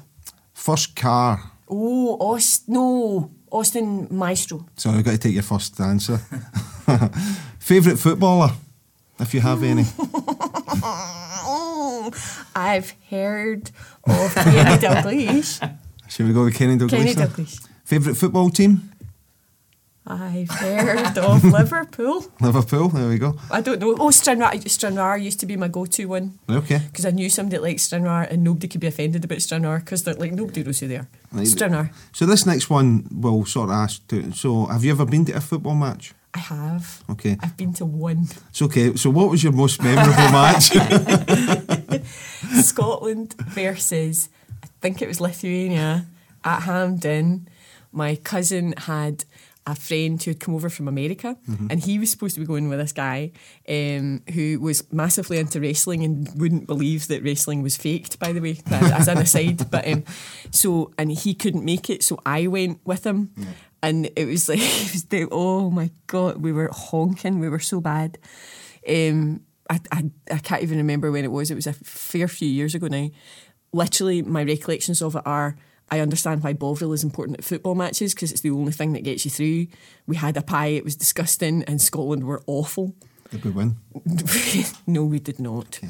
And it was that thing of where the, the ground was less than a quarter full, because I think everybody in Scotland knew we wouldn't even win against Lithuania, and I think it was their second eleven. Mm. You know, that way I was kind of like, Gara Hill Thistle could have taken this team, this is a worry. So that's quite memorable. Mm-hmm. Okay. That's and amazing. We had to walk back to town, because it turns out you can't get home after you've been at the football. No. Why do you do that? Yeah, that's... Why do they do that, Tom? I don't know. No, no. Tom says they don't know. So what? What's the biggest thrill in your life? Oh, wow. Mm. I don't know. Um, it says oh, it on your website. It says it on your website. Does it? In spring twenty sixteen, Karen was thrilled. I, I didn't say that it was the biggest thrill. It does use the word thrilled. It does use the word thrilled. Um, well, I I, I won... Um, is it is it about the word? No. Yeah. Aye. So I mean, don't I don't let me. Push, no, no, no, no, no. It's, it's, it's good. On. No, because it was actually quite a thrill. It's quite surreal. Um, this is a long answer again. So, I was in a radio play, um, called My Name Is, and it was I had been in the stage play of it, so that was why I was in the radio play, right? And then the director of the play said, "Is that the first thing you've ever done on radio?" And I was like, "Yes." And he went, "Well, I'm going to put you in for an award, for the B B C Audio Awards." Um, for best debut, and I was like, oh, amazing, thanks very much. So he put me in for it, and I was like, oh, this is awesome. And then I got shortlisted, and I was like, holy shit, this is amazing. So then I had to go down to the awards ceremony, right, with the writer, a lady called Sudha Butchar, and the director, Bruce Young, and we went to the B B C in London. First time I'd ever been in Old Broadcasting House. Oh my God, I was so excited. Like, I, I, like this mother, because the B B C, when I was a kid, the idea of working for the B B C blew my mind, right? Mm. And I'm going, oh, look at me. And I, I stopped at the Pret-a-Manger on Oxford Circus and changed my shoes, because I wasn't going to wear my nice shoes like before I went. And I'd spent ages trying to figure out what I was going to wear. Was it really formal? Was it not? All this stuff, right? And they have it in the Radio Theatre, which is this beautiful kind of Art Deco theatre. And you arrive at the B B C and they have a champagne reception, well, champagne, Prosecco reception. Don't give you any snacks though, right? So I'm in a category with Eleanor Tomlinson from Poldark and this guy who's been acting for fifty years and had never done a radio play before, right? So I'm the only person in the category I've not heard of. I'm clearly not going to win, right? So I leather two glasses of Prosecco. For those who know me, two is more than ample. That's me quite drunk, right? Yeah. So I go in, ha ha ha, this is all hilarious. And we sit down in the row, and immediately in front of me was Sue Johnston um, from the Royal Family. Immediately behind me was Louise Jameson, Leela from Doctor Who. John Hurt was kicking about. Lenny Henry was the host. Howell Bennett sat too along from it. I was like, there was fucking like absolutely stellar people everywhere, right? And I'm like, oh my God, this is amazing. So they get to my category. First of all, pronounced my name right. Mm-hmm. Blew my mind. Nobody can ever read it. They go, Karen Bart, Bart, Bart, Bart, Bart. So usually as, as I see someone going, Karen, and then looking a bit confused, I automatically go, yeah, that's me. Um, so they pronounced my name right. And then they, uh, and then they announced the winner. And it's me. And I was like, I was not expecting that. But you have to go up and make a speech. Mm-hmm. And I'm like, June Whitfield was there. I mean, oh my God, it was on, like everywhere I looked, there was these really famous people. And I'm kind of drunk, right? Because I've had two glasses of Prosecco, which I can't, and I've had no snacks. Mm. So I had to get up and make a speech, which I did. And the speech, all I remember is it started with, you genuinely have no idea how wildly unprepared I am for this, right? And then I just talked, and then you go down the stairs so they can take a picture of you, and it's a big Perspex brick you get with your name on it and stuff. So I'm holding my brick like that. And then they give you another glass of Prosecco, but you can't take it back up the stairs because you can't take a drink into the theatre. So I necked the Prosecco. Of course I did. The rest of the ceremony was fucking hilarious. Oh my God. God, I laughed, I laughed. And when I got back to my seat, Louise Jameson and Sue Johnson both stopped me to say congratulations, right? So my mind is just blown. So then you go out and they give you wine, still no snacks. So then I had a glass of red wine as well, right? And I'm I'm wandering around looking for people that I recognise.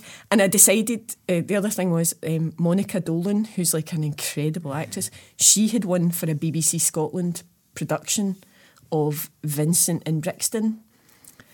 So I decided we were best pals because she was the other person that was associated with Scotland, right? Mm. So I'm steaming, chatting away Monica. Monica, come on.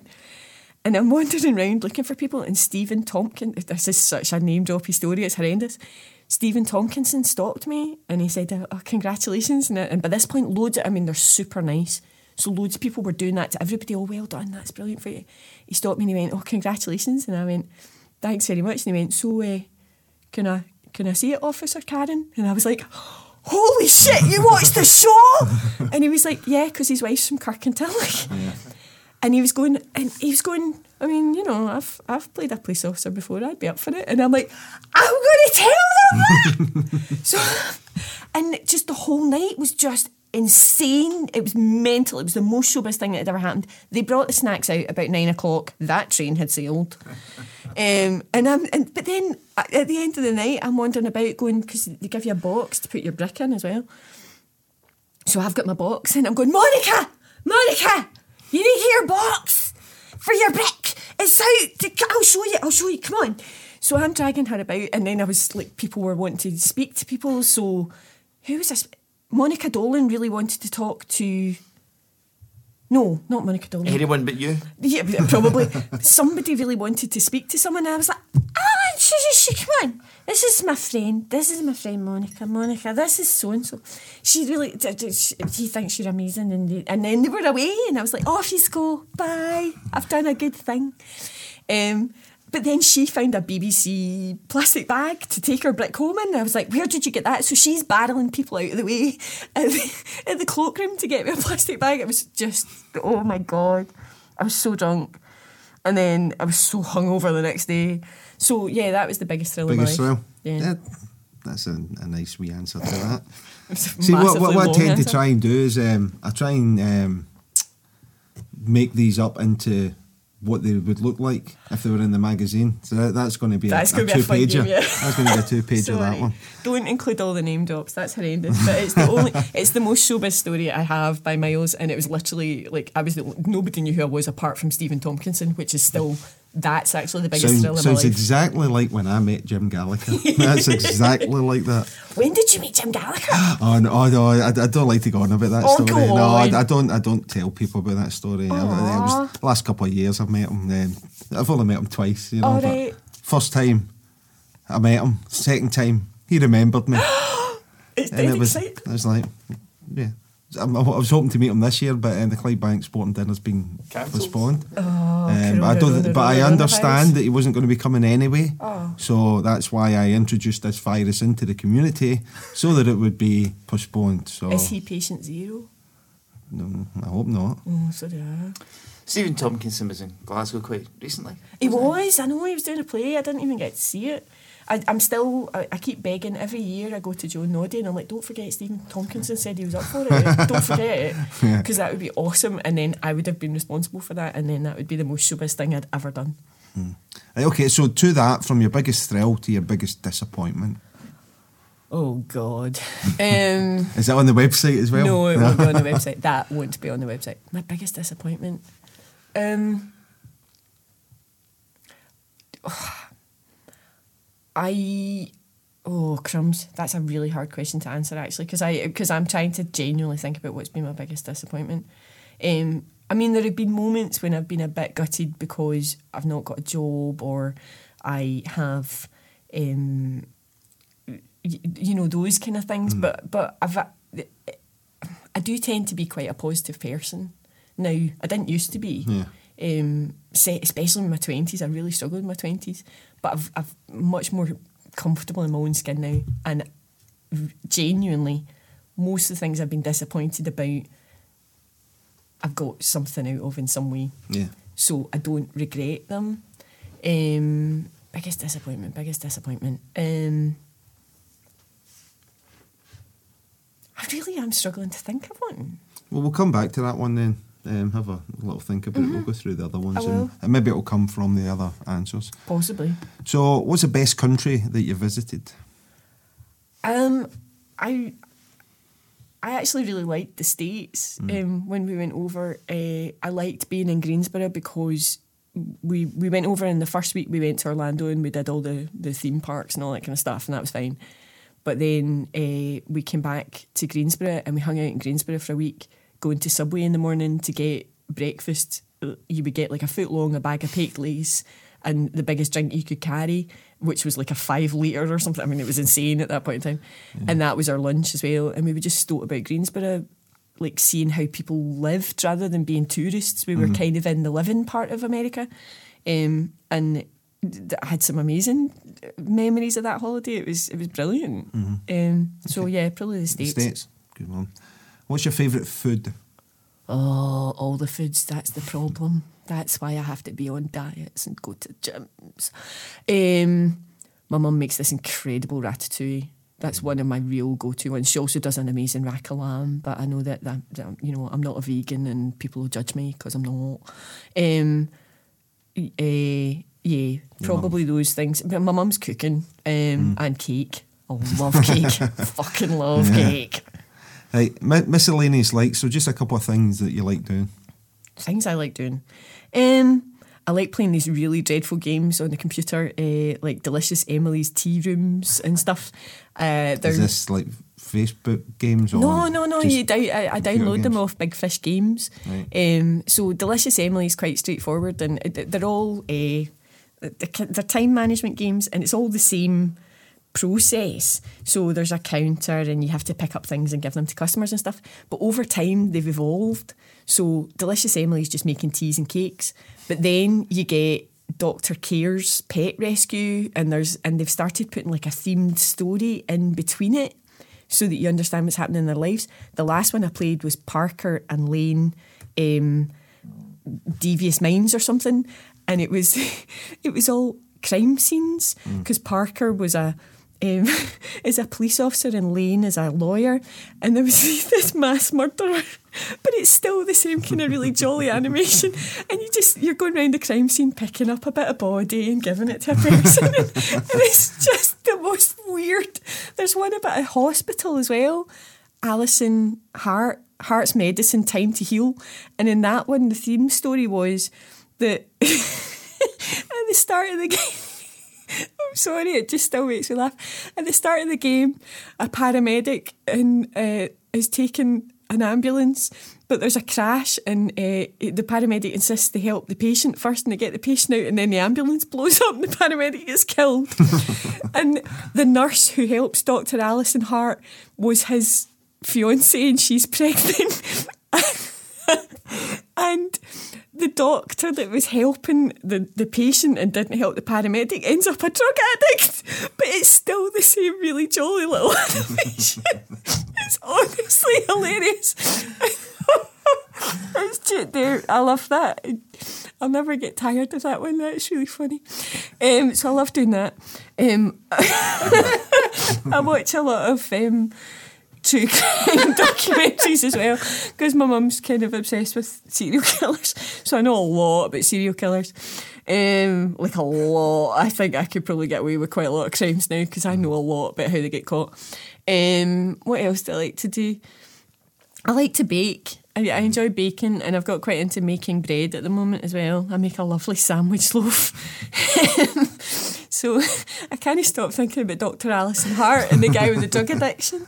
Honestly, you have to, if you if you get the chance, do look up the graphics, because when you see the graphics, you'll understand why it's so amusing that that's the through plot. I, um, think, I think just reading the, the storylines to it is probably oh, going to be enough. It's so funny. Um, So yeah, um, baking and, and playing playing increasingly bizarre. I've, I've just put baking and playing computer games. How's that? Yeah, that's fair. So a couple of things that you dislike. Uh, I hate wasps. wasps. I hate wasps. I'm really phobic of them. Does that um, include like some bees and things, or just wasps? No, I try to be really bee supportive. Um, because obviously we need bees for like food and stuff, and, and and I always felt really nice about bees until my mum pointed out that they're like vicious bastards and they kill each other. And sometimes when you see a bee out lying, it's not because it's run out of energy, it's because the other bees have kicked, leathered it and then left it to die and won't let it back in the hive. And I was like, oh, same with robins. Robins are little shits. Did you know that? I didn't know robins they're are little stoating shits. About going, oh, I'm so cute. No, they're horrible. They're really vicious bullies. So, don't like wasps. Stick up for bees. Um, I hate I hate the selfishness that's driving a lot of the way that people behave now. um, that kind of totally self-centred, the way that people drive in car parks, mm. you know, that way as if they're the only person in the car park. And I'm like, just share the the the fact that people just apparently are unable to share stuff. Um, I hate that, and I use it for it. It, it, it explains so much to me. Even things like, you know, how there's this massive backlash about um, because Doctor Who's a woman, mm. and there's going to be a, a female double oh seven, even although she's not James Bond, she's just getting his number for a bit. The problem with that, everybody always goes in, oh, but you're taking something that's uh-huh. male, and, and and you're taking it away, and I'm like, I'm not taking it away. There's still twelve still Doctor Who's. Yeah. They're still there. Yeah. You, we're just sharing now. I, now girls get a bit too, and it's yeah. So not sharing. Not I hate sharing. that. Okay. What's your favourite T V show of all time? I'm going to go Robin of Sherwood. Okay. Which was a a huge influence on me wanting to be an actor as that, well. Was that um. Sean Connery's boy. Jason, Jason Connery. Connery. Who's in the news recently. I know, because he's going to be the person who's running the Scottish Film Studio. Is that why it suddenly become no, no, no. T V? It's no. It's always been my. I, I became. I wasn't. I didn't watch it when Michael Praed. So there was two Robins actually. Yeah. There was three series. In the first two series, it was Michael Praed, and in the third series, it was Jason Connery. Mm. And the Jason Connery series was twice as long, and that was the one that I became aware of it with. Um, and I, I just fell hopelessly in love with the whole show. Not with him, although I, I, obviously he was playing the kind of, you know, the Timothy hero with his beautiful coiffed hair, his lovely blonde hair. Um, but I, I just, I loved the show, and I became really, it was the, the second thing I got really hooked on. The, the first one was The Professionals, which I shouldn't have been watching because I was far too young and I don't know what my mum was thinking, but it's fine. So I really liked The Professionals, but I, I became properly fanatic about Robin of Sherwood. Mm. And I know a lot about it because I followed it really religiously, and um, I managed to get hold of all the V H S tapes of it. Mm. And I it was the first time I ever binge-watched a thing. When binge-watching wasn't, wasn't a thing, a thing. Yeah. I spent two days watching all of Robin of Sherwood. Yeah. From and God bless my mum, we only had one television and we lived in a one bedroom flat at the time. So when I was watching Robin of Sherwood, my mum was watching Robin of Sherwood, and we like we went through the whole thing. I've got it on D V D. I have watched every one of the special editions. That in fact, that's the most thrilling thing that happened to me. I've just realised, literally the most thrilling thing that happened to me on that night at those awards. Yeah. There's a lady called Esther Charkham. Esther Charkham was the casting director on Robin of Sherwood, and when we came out, she spoke to me, and now we're friends on Facebook. Esther Charkham, who cast Robin of Sherwood, is my friend. That's the that's the most thrilling thing that ever happened, and she gave me advice about. She, I mean, she like sometimes replies to stuff. It's Do you just, know, space wise, that works a lot better. Yeah, that, that answer, that's so. The most thrilling thing that ever happened to me. Mm. Um, yeah, and I, I just I've watched all the D V D commentaries. I know it backwards and forwards. Mm-hmm. I, I could quote pretty much the entire series. Yeah. I think um, I loved it.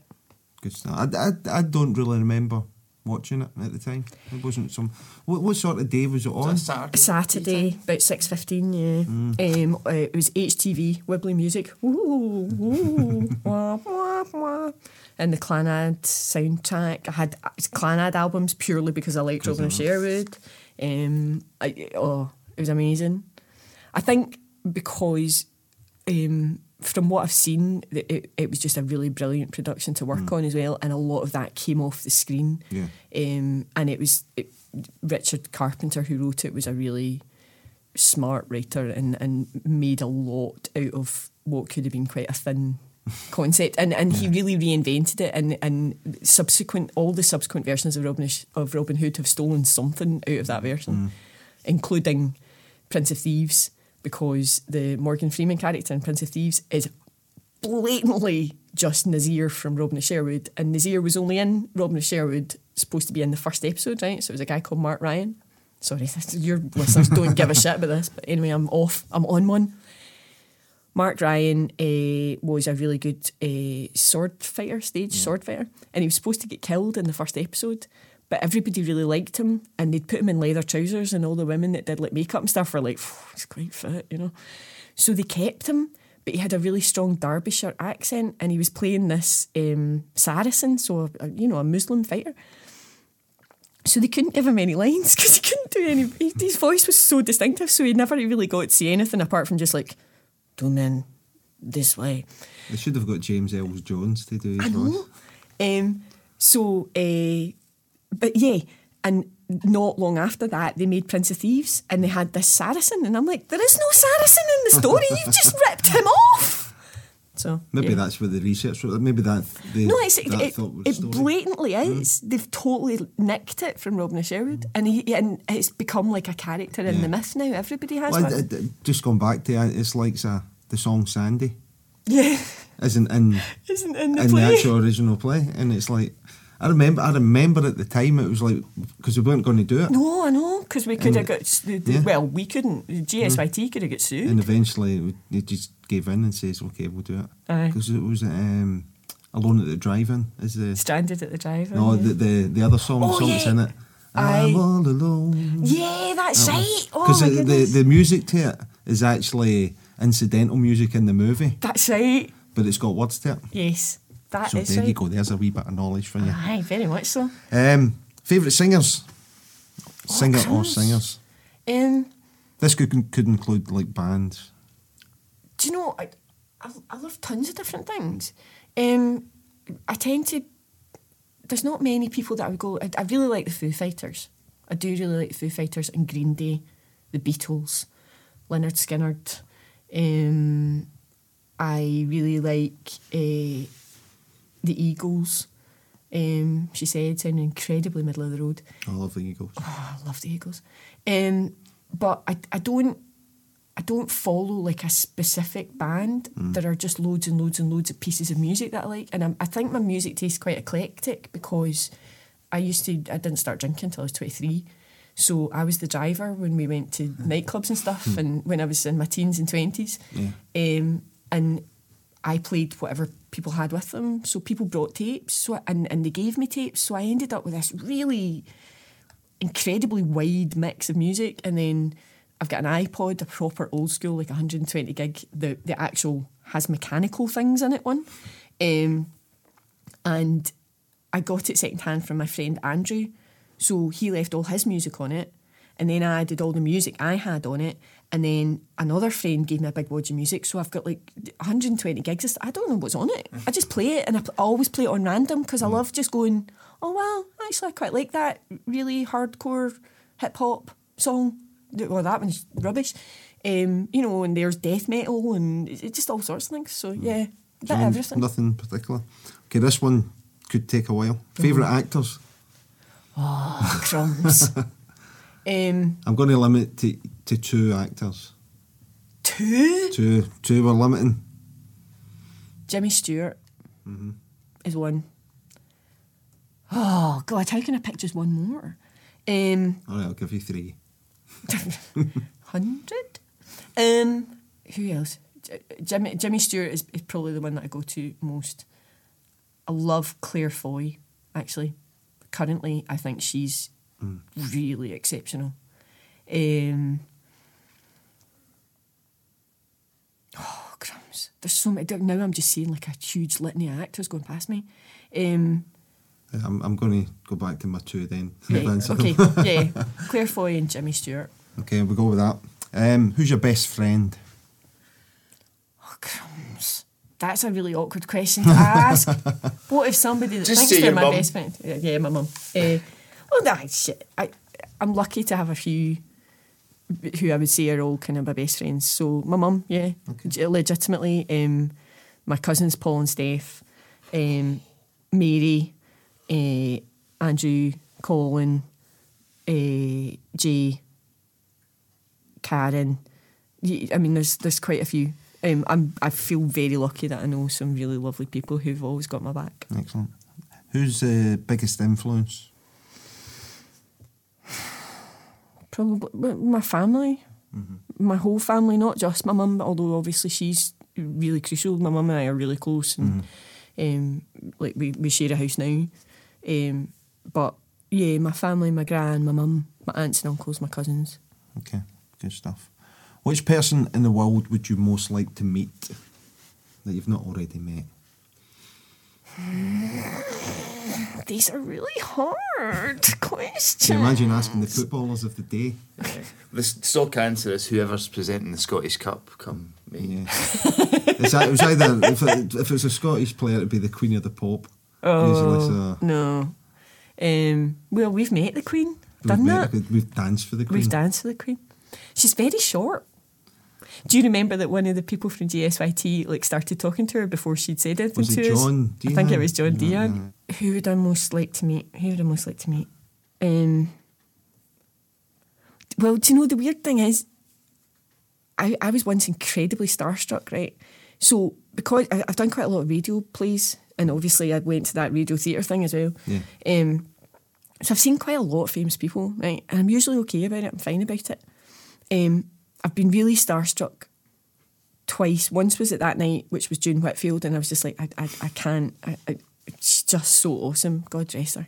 Um, but the other time, I was coming back. It was when I still worked in the office because I had a day job for years and years before I was an actor. And I'd been at a meeting in London, and I was coming back through Glasgow Airport, and I was walking through the airport, and then there she was, just walking towards me. And I had this like really guttural, visceral reaction. I was like, oh my God, I can't believe it. It was Gloria Hunniford. And I don't know why, but I have never been more starstruck than when I saw Gloria Hunniford yeah. walking through Glasgow Airport towards me. Now, I've seen Paris Hilton, I've seen, like, I've I've, I've sat and chatted to loads of, like, really famous, like, I've, I've, I've flaming, I have clapped eyes on Neil Gaiman, do you know what I mean? Mm. I, I've seen, like, famous people. Gloria Hunniford literally couldn't have been more starstruck. So the weird thing is, I don't know, because I've got a feeling the person that would really blow my mind, I wouldn't realise would blow my mind mm. until they were there. Okay. That's my answer. Right, we'll go with that. That was the last question, so well done with that. Thank God. Sorry.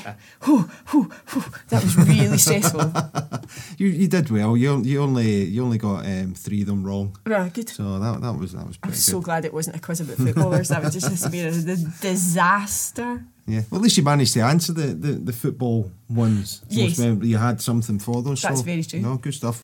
So we're going to take a look at Celtic Match Day dot com, which are the sponsors to Shoot the Breeze podcast. Um, so if you go into the Celtic Match Day dot com website, it's a website that hosts scans of full matchday programmes from for Celtic. But obviously, as we keep saying, you don't you don't have to just be a Celtic fan in order to appreciate what's in here. You know, it does have. Um, when Celtic play away, it obviously has the home teams programmes as well, so there's something for everyone in there. At Celtic Match Day dot com, um, you go in, you select a year, it shows you which programmes are available, and you can look through the P D Fs of those. You can also follow them on Twitter at Celtic underscore matchday. So, Tom, have you picked one out for us to have a look at? Yes, I'm going to pick one out for you right now. Uh, so, let's see, we're going to look at nineteen ninety-eight. The match is going to be Celtic v F C Zurich, twentieth of October, UEFA Cup. Yeah, and just at the top of the page here, it does say an asterisk, Celtic score is always shown first. So when you look do, down them, it shows you the, the game, so who, the home and the away team, the date, um, and then the score. So the Celtic score is always shown first. So uh, the cover's a wee bit of a hodgepodge, a different Different wee shots there. Alan Stubbs heading in a goal. Uh, Simon Donnelly celebrating. Craig Burley blasting the ball at the uh, at the goal. Mm-hmm. So scrolling down. Just on, just, sorry, just on that. It's not the most professional looking um, of front pages that I've seen no. of these. I mean the the the ratio and stuff. I mean I'm nitpicking here obviously, but the ratio of the, the pictures and stuff might have been deliberate. But yeah, it's um, I've seen a lot better ones. So scrolling down, first thing we've got a two-page spread on Gerran Nixon and his uh, Dundee United strip there. I'd love to show the Celtic fans what I'm really capable of in Glasgow. Yeah, so that's um, Swiss roll suits Gerran just fine. So obviously, this is after his Dundee United uh, sojourn. Yeah. And then the next next two pages is, is, is a wee section called If You Know Your History, mm-hmm. and it's about F C Zurich and uh, a couple of, uh, wee, a good wee picture there, yeah. Tommy Gemmell and Stevie Chalmers. Yep, both in, in the Inter Milan shirts. Yep, I've not seen that picture before. No, I, I haven't seen that one before either. A wee teddy bear. Yeah. So, and and the, the relevance is that Celtic had beaten F C Zurich earlier that season in the European in the European Cup. Yeah. But I, a nice wee picture, nice wee picture there. Uh, and then the next page we've got Harold Bratback. I think he is screaming in pain at missing another open goal. Yeah. Um, that picture in that um, black and green away strip Celtic had. Yeah, it's looking rather shiny as well, isn't it? And it's, it's there's a wee kind of joke page after that. I know yep. how you like your uh, your gags, Andy. Mick Oblivious. Uh, it's it's by Mick Oblivious is the pen name here. I wonder who's I wonder who's actually written that. Does it see anywhere? No. But uh, a wee picture of Jonathan Watson done up as uh, as Chick Young. Uh, so it's it was probably. Uh, Part of the uh, only an excuse kind of thing. Scrolling down again, a nice big double page spread of Jonathan Gould. Yeah, that's a good picture. Scotland picture. Goalkeeper. Uh, and then a ter- an absolutely terrific advert for Radio Rentals. Oh, brilliant. Uh, using Microsoft uh, clip art. That's superb. So it says first month's rental free with this leaflet. And it's got a picture of um, Elvis, or a, a, a painting of Elvis. Uh, call into your local branch. Offer ends the fourth of November, nineteen ninety-eight. And and the headline is "Return to Rental." It's the Elvis. Uh... Aye, aye, aye, aye, good one. Yeah, but see, this is funnier for me. This is funnier for me than the the, the cartoons.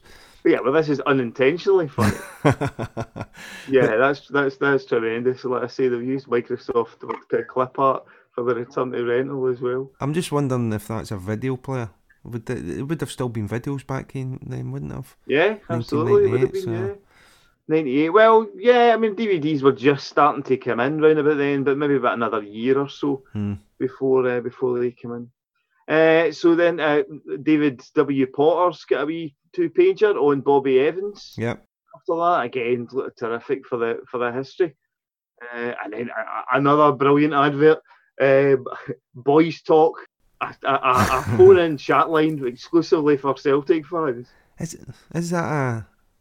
Is that just look like a? It sort of looks a bit like Derek White. It I don't. Th- I don't think it is, but there. yeah. So yeah, this looks as though it's a wee bit of a. You know, um, yeah, you can just imagine what those hotlines would have been like. So as we say, there's plenty in here. You know, there's there's plenty of information about the teams. There's plenty of um, historical information, plenty of um, adverts and other things that can get you a wee bit nostalgic about um, old things like that as well. So as we say, Celtic Match Day dot com on the web. Just go on there and you can you can look through everything that's on there. And at Celtic underscore Matchday on Twitter. So that's our the sponsor of the Shoot the Breeze podcast. So check them out, Celtic Match Day dot com. We'll go back into the magazine. Do we have time to dive? It's five past twelve, Karen. Do we have oh time my goodness. To dive um, back into the yes, we do. Um, I'm meeting people in Glasgow at one. So. Okay. Well, we'll we'll we'll give it another little bit and see see what we get through. um, so if that's the case, so we shall jump to page eight. Okay. Are we uh, not doing the Gaza update? Do you, is there anything specific you want to go through the Gaza updates? No, I just, I just, I was fascinated by the fact that at this point in time you had the Gaza update and whether Gaza was sulking or smiling as we bring you week four of our diary on his comeback trail. Well, there is actually. Let's just jump a wee bit forward. I think there's a bit about um, where the the game that he he, he had his issue with. Um, you have to be more specific. Yeah, um, the, where he, he, the injury, right? Okay, so we're on page seventeen to twenty, and we're looking at. So this was the match facts, and it basically goes through the games of the, the weeks and things like Yay. that. So it'll be Saturday the eighteenth of May. Okay, so this is the English F A Cup final. Um, and it's Spurs two, Nottingham Forest one, and there was an attendance of eighty thousand there. So the game itself, Stuart Pearce gave Forest an early lead after Gaza had been seriously injured while committing a terrible foul. Yeah, so this, of course, led to Gaza being stretchered off and resulted in a ruptured cruciate ligament in his right knee. The injury put in put his imminent move to Italy with Lazio in jeopardy. Uh, he missed, missed the entire ninety-one ninety-two season and further injured his knee after an incident at a Tyne ca- Tyneside club. So, you know, he was on his way back, big move to the to Italy, and he's out partying with his pals. He'd eventually make his Lazio debut in September nineteen ninety-two.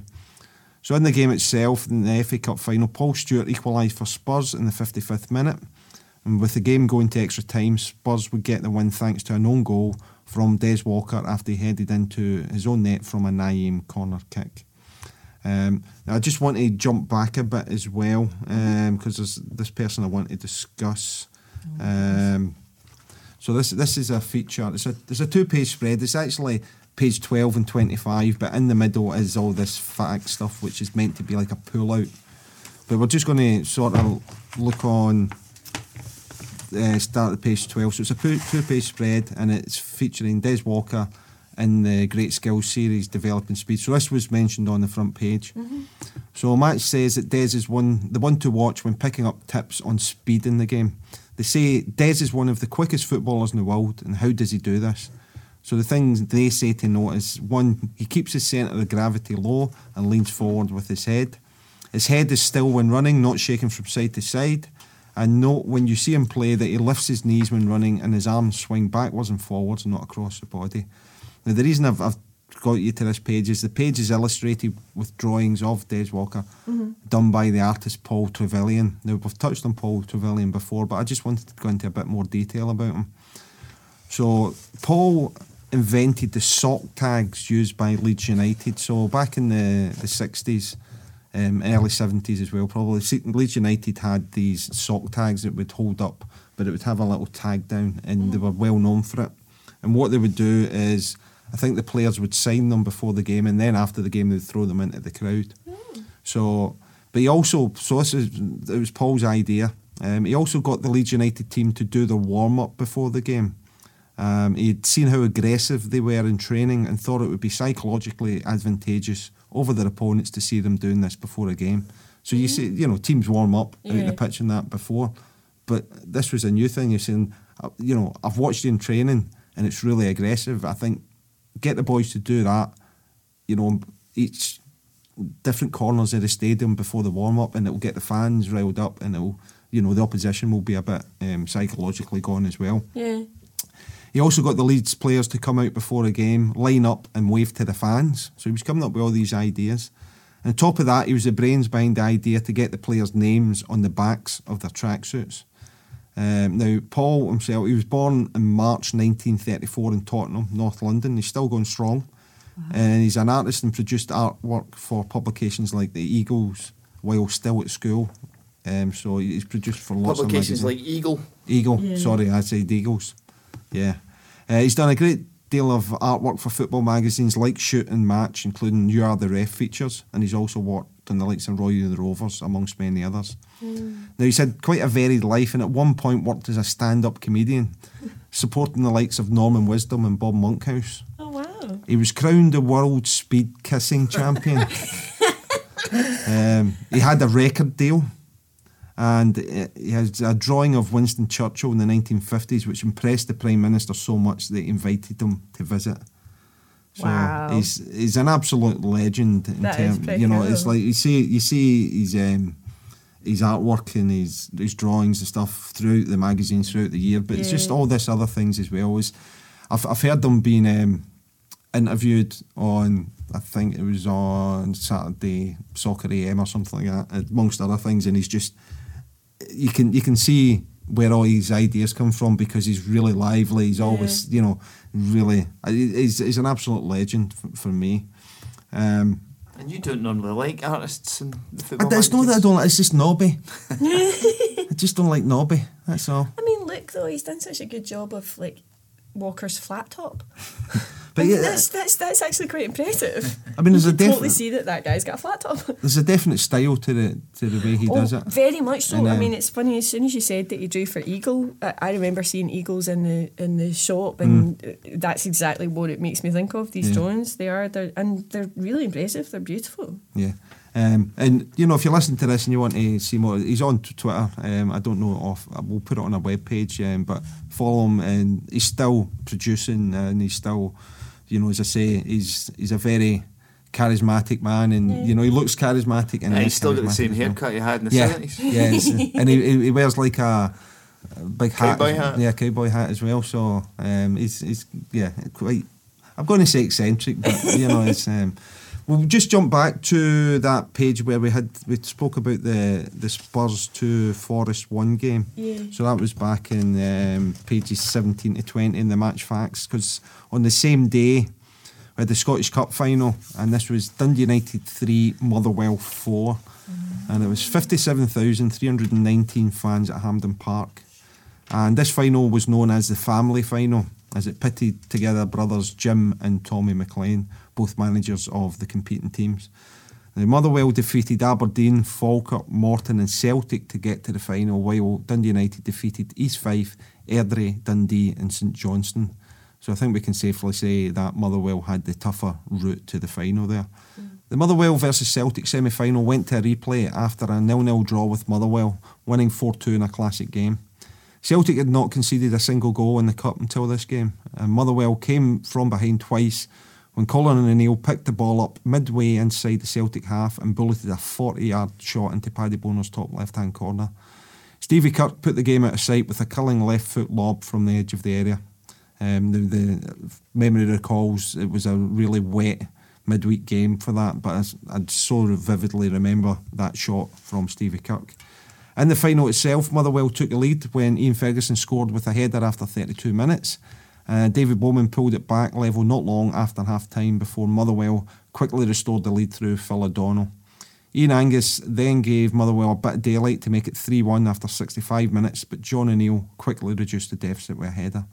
Dan Jackson then took the game to extra time after a last-gasp equaliser, and that's another phrase, the last gasp. Last which, gasp. Yeah. You've heard that. I have. Totally. Quite, quite recently as well. Really? I know. Reduced, I reduced the deficit. Reduced the deficit. Yeah. yeah. Mm, yes. Um, so Stevie Kirk then got the winner for Motherwell as he headed home a Davy Cooper corner kick. Um, this would be the highest scoring final for nineteen years, and would see Motherwell lift the trophy for only the second time in their history. Jim McLean was in his sixth final in nineteen years as United manager and lost out every time. Uh, so it's pretty sad that he'd never won in um, any of the Scottish Cup finals. You'd think his brother would have thrown it for him just out of kindness. I, I don't think the McLean so the McLean family, where there was um, Tommy, Willie as well, and Jim, and you know the, I think they were all winners. So uh. Uh, just as a spoiler, United would eventually win the Scottish Cup for the first time in nineteen ninety-four under Ivan Golach, the manager, which we mentioned earlier on. hmm. Okay, so at this point we like to so we team up with a, a charity partner for each season that we do, and at the, this um, season it's uh, Back On Side. So I'm just going to give a little readout for Back On Side what yeah. they do. So here in the U K, one in four people will experience a mental health illness each year. Mental health includes a person's emotional, psychological, and social well-being. An obvious widespread problem, yet it is estimated that only a quarter of sufferers receive ongoing treatment, leaving the majority of the U K population tackling these debilitating issues on their own. Here at Back On Side, we have recognised this ongoing dilemma and are determined to rebuild a society where no young person or adult is left tackling mental health problems alone. So that's at Back On Side on Twitter. Um, as we always say, follow them, support them, donate, do what you can there. And um, one of the other things we do with the podcast is We we have a page that goes with each podcast where yeah. we, we have, you know, screenshots and captures and videos of things that we talk about, yeah. so that you can actually follow it while you're listening to it as well. So, oh, you know, nice. You can go through it. But we also have a, a donate button, uh-huh. and for each pound that you donate, you essentially, it's like buying a raffle ticket. And what we do is these magazines, so the supersized one, we'll get you to sign that at the end. We'll include the original copy as well, and we'll throw in any, you know, books or other cards and magazines from the collection. So basically you get a goodie bag. Yeah. And for each pound that you send in, fifty percent will go to the podcast to keep it running, fifty percent will go to the charity. Amazing. And then we'll draw that. So that's something um, for that, for Back On Side. Um, and we'd also like to say a special thanks to Pete Wiley of the Mighty Wah for the use of the story of the blues and the music for our show. So our, our opening and, yeah. and ending music is Story of the Blues, which I'm down on record as saying absolute love. You can catch up with Pete on w w w dot pete wiley dot co dot u k where you can check out the details of upcoming gigs and new music. And lastly but not least, we'd like to thank our producer, Diane Jardin, for her great work and support on the podcast as usual. Please check out w w w dot transmission room dot co dot u k where you can book music recording and rehearsal facilities at Clydebank. So please check out that website. If you have any uh, recording needs, uh, anything like that, then it's absolutely the great place to, to get that from. Um, so, Karen, when you go to meet your friends later today, yes. will you try and use some football language in a sentence with I, them? I absolutely will. I think I will I will probably go with Carpeted by the Beaks. I think I can squeeze that into conversation in a really just, natural just casually way. And yeah, see, just casually. See how they react. Um, I think also headed home, uh, because I'll probably head home at some point at the end of the night. I'm going to head home before I, we get Carpeted by the Beaks. Exactly. Yeah. Um, you can't use it on the one the one sentence, so I don't think. Well, you I don't know. All right. It's, it, you, if you sell it right, I it's mean, Tom's if you rules. Steer the conversation well enough, mm. yes, no, I definitely will. I, I'm I'm going to sound infinitely knowledgeable, and I might discuss. Uh, I might discuss. Um, the artwork the, yeah. and how it's linked to Eagle and how that mm-hmm. guy Paul Trevelyan um, yeah Paul Trevelyan um, or whatever his name has become by the time I'm trying to have that conversation tonight. Absolutely. Paul Paul aye, Paul mm. yeah he's, he's always great, he draws stuff. So, so what's what's going on with yourself at the moment work wise, um, and, how, and how can people get a hold of you? If well uh, you can get hold of me on Twitter. I am at Kaz K A Z B A A Kaz Ba. But like ba, like sheep, not just ba, like ba. Mm-hmm. Um, cause ba. uh, and at the moment, um, the the next series of Scott Squad's shooting, so I will be out filming, assuming that coronavirus does not confine us all to our homes. Um, not this week coming, but the following. Oh, I've just hit the desk. Sorry, I made a desky noise there. Um, yeah, so I'm I'm filming the new series of Scott Squad, um, and. Apart from that, I'm just stoned about looking for work, like most actors are. So if mm. anyone uh, is looking for an actor, uh, I am quite horrifically available. Um, yeah, um, I, I I just read a, a short story for Radio four yesterday that went out yesterday, so that's mm. available online as well if you yeah. want to have a look at it. It was called Lucky in the From Fact to Fiction thread. Um, and what what we'll do is, as I said, this page we put together, I'll, yeah. I'll, I'll contact you, I'll get all your links and things like that. Awesome. And we'll put them on as well. Well, that'd be amazing. Anything else you want to add to it. So, cool. So on that, I'd like to thank you for joining us this week. Thank um, you for having and me and not punching me for not stopping talking. And thank you, Tom, as always, for being Tom. Thank you, Andy. And for everybody out there who's listening, please continue listening, share with your friends. Until the next time, let's shoot the breeze.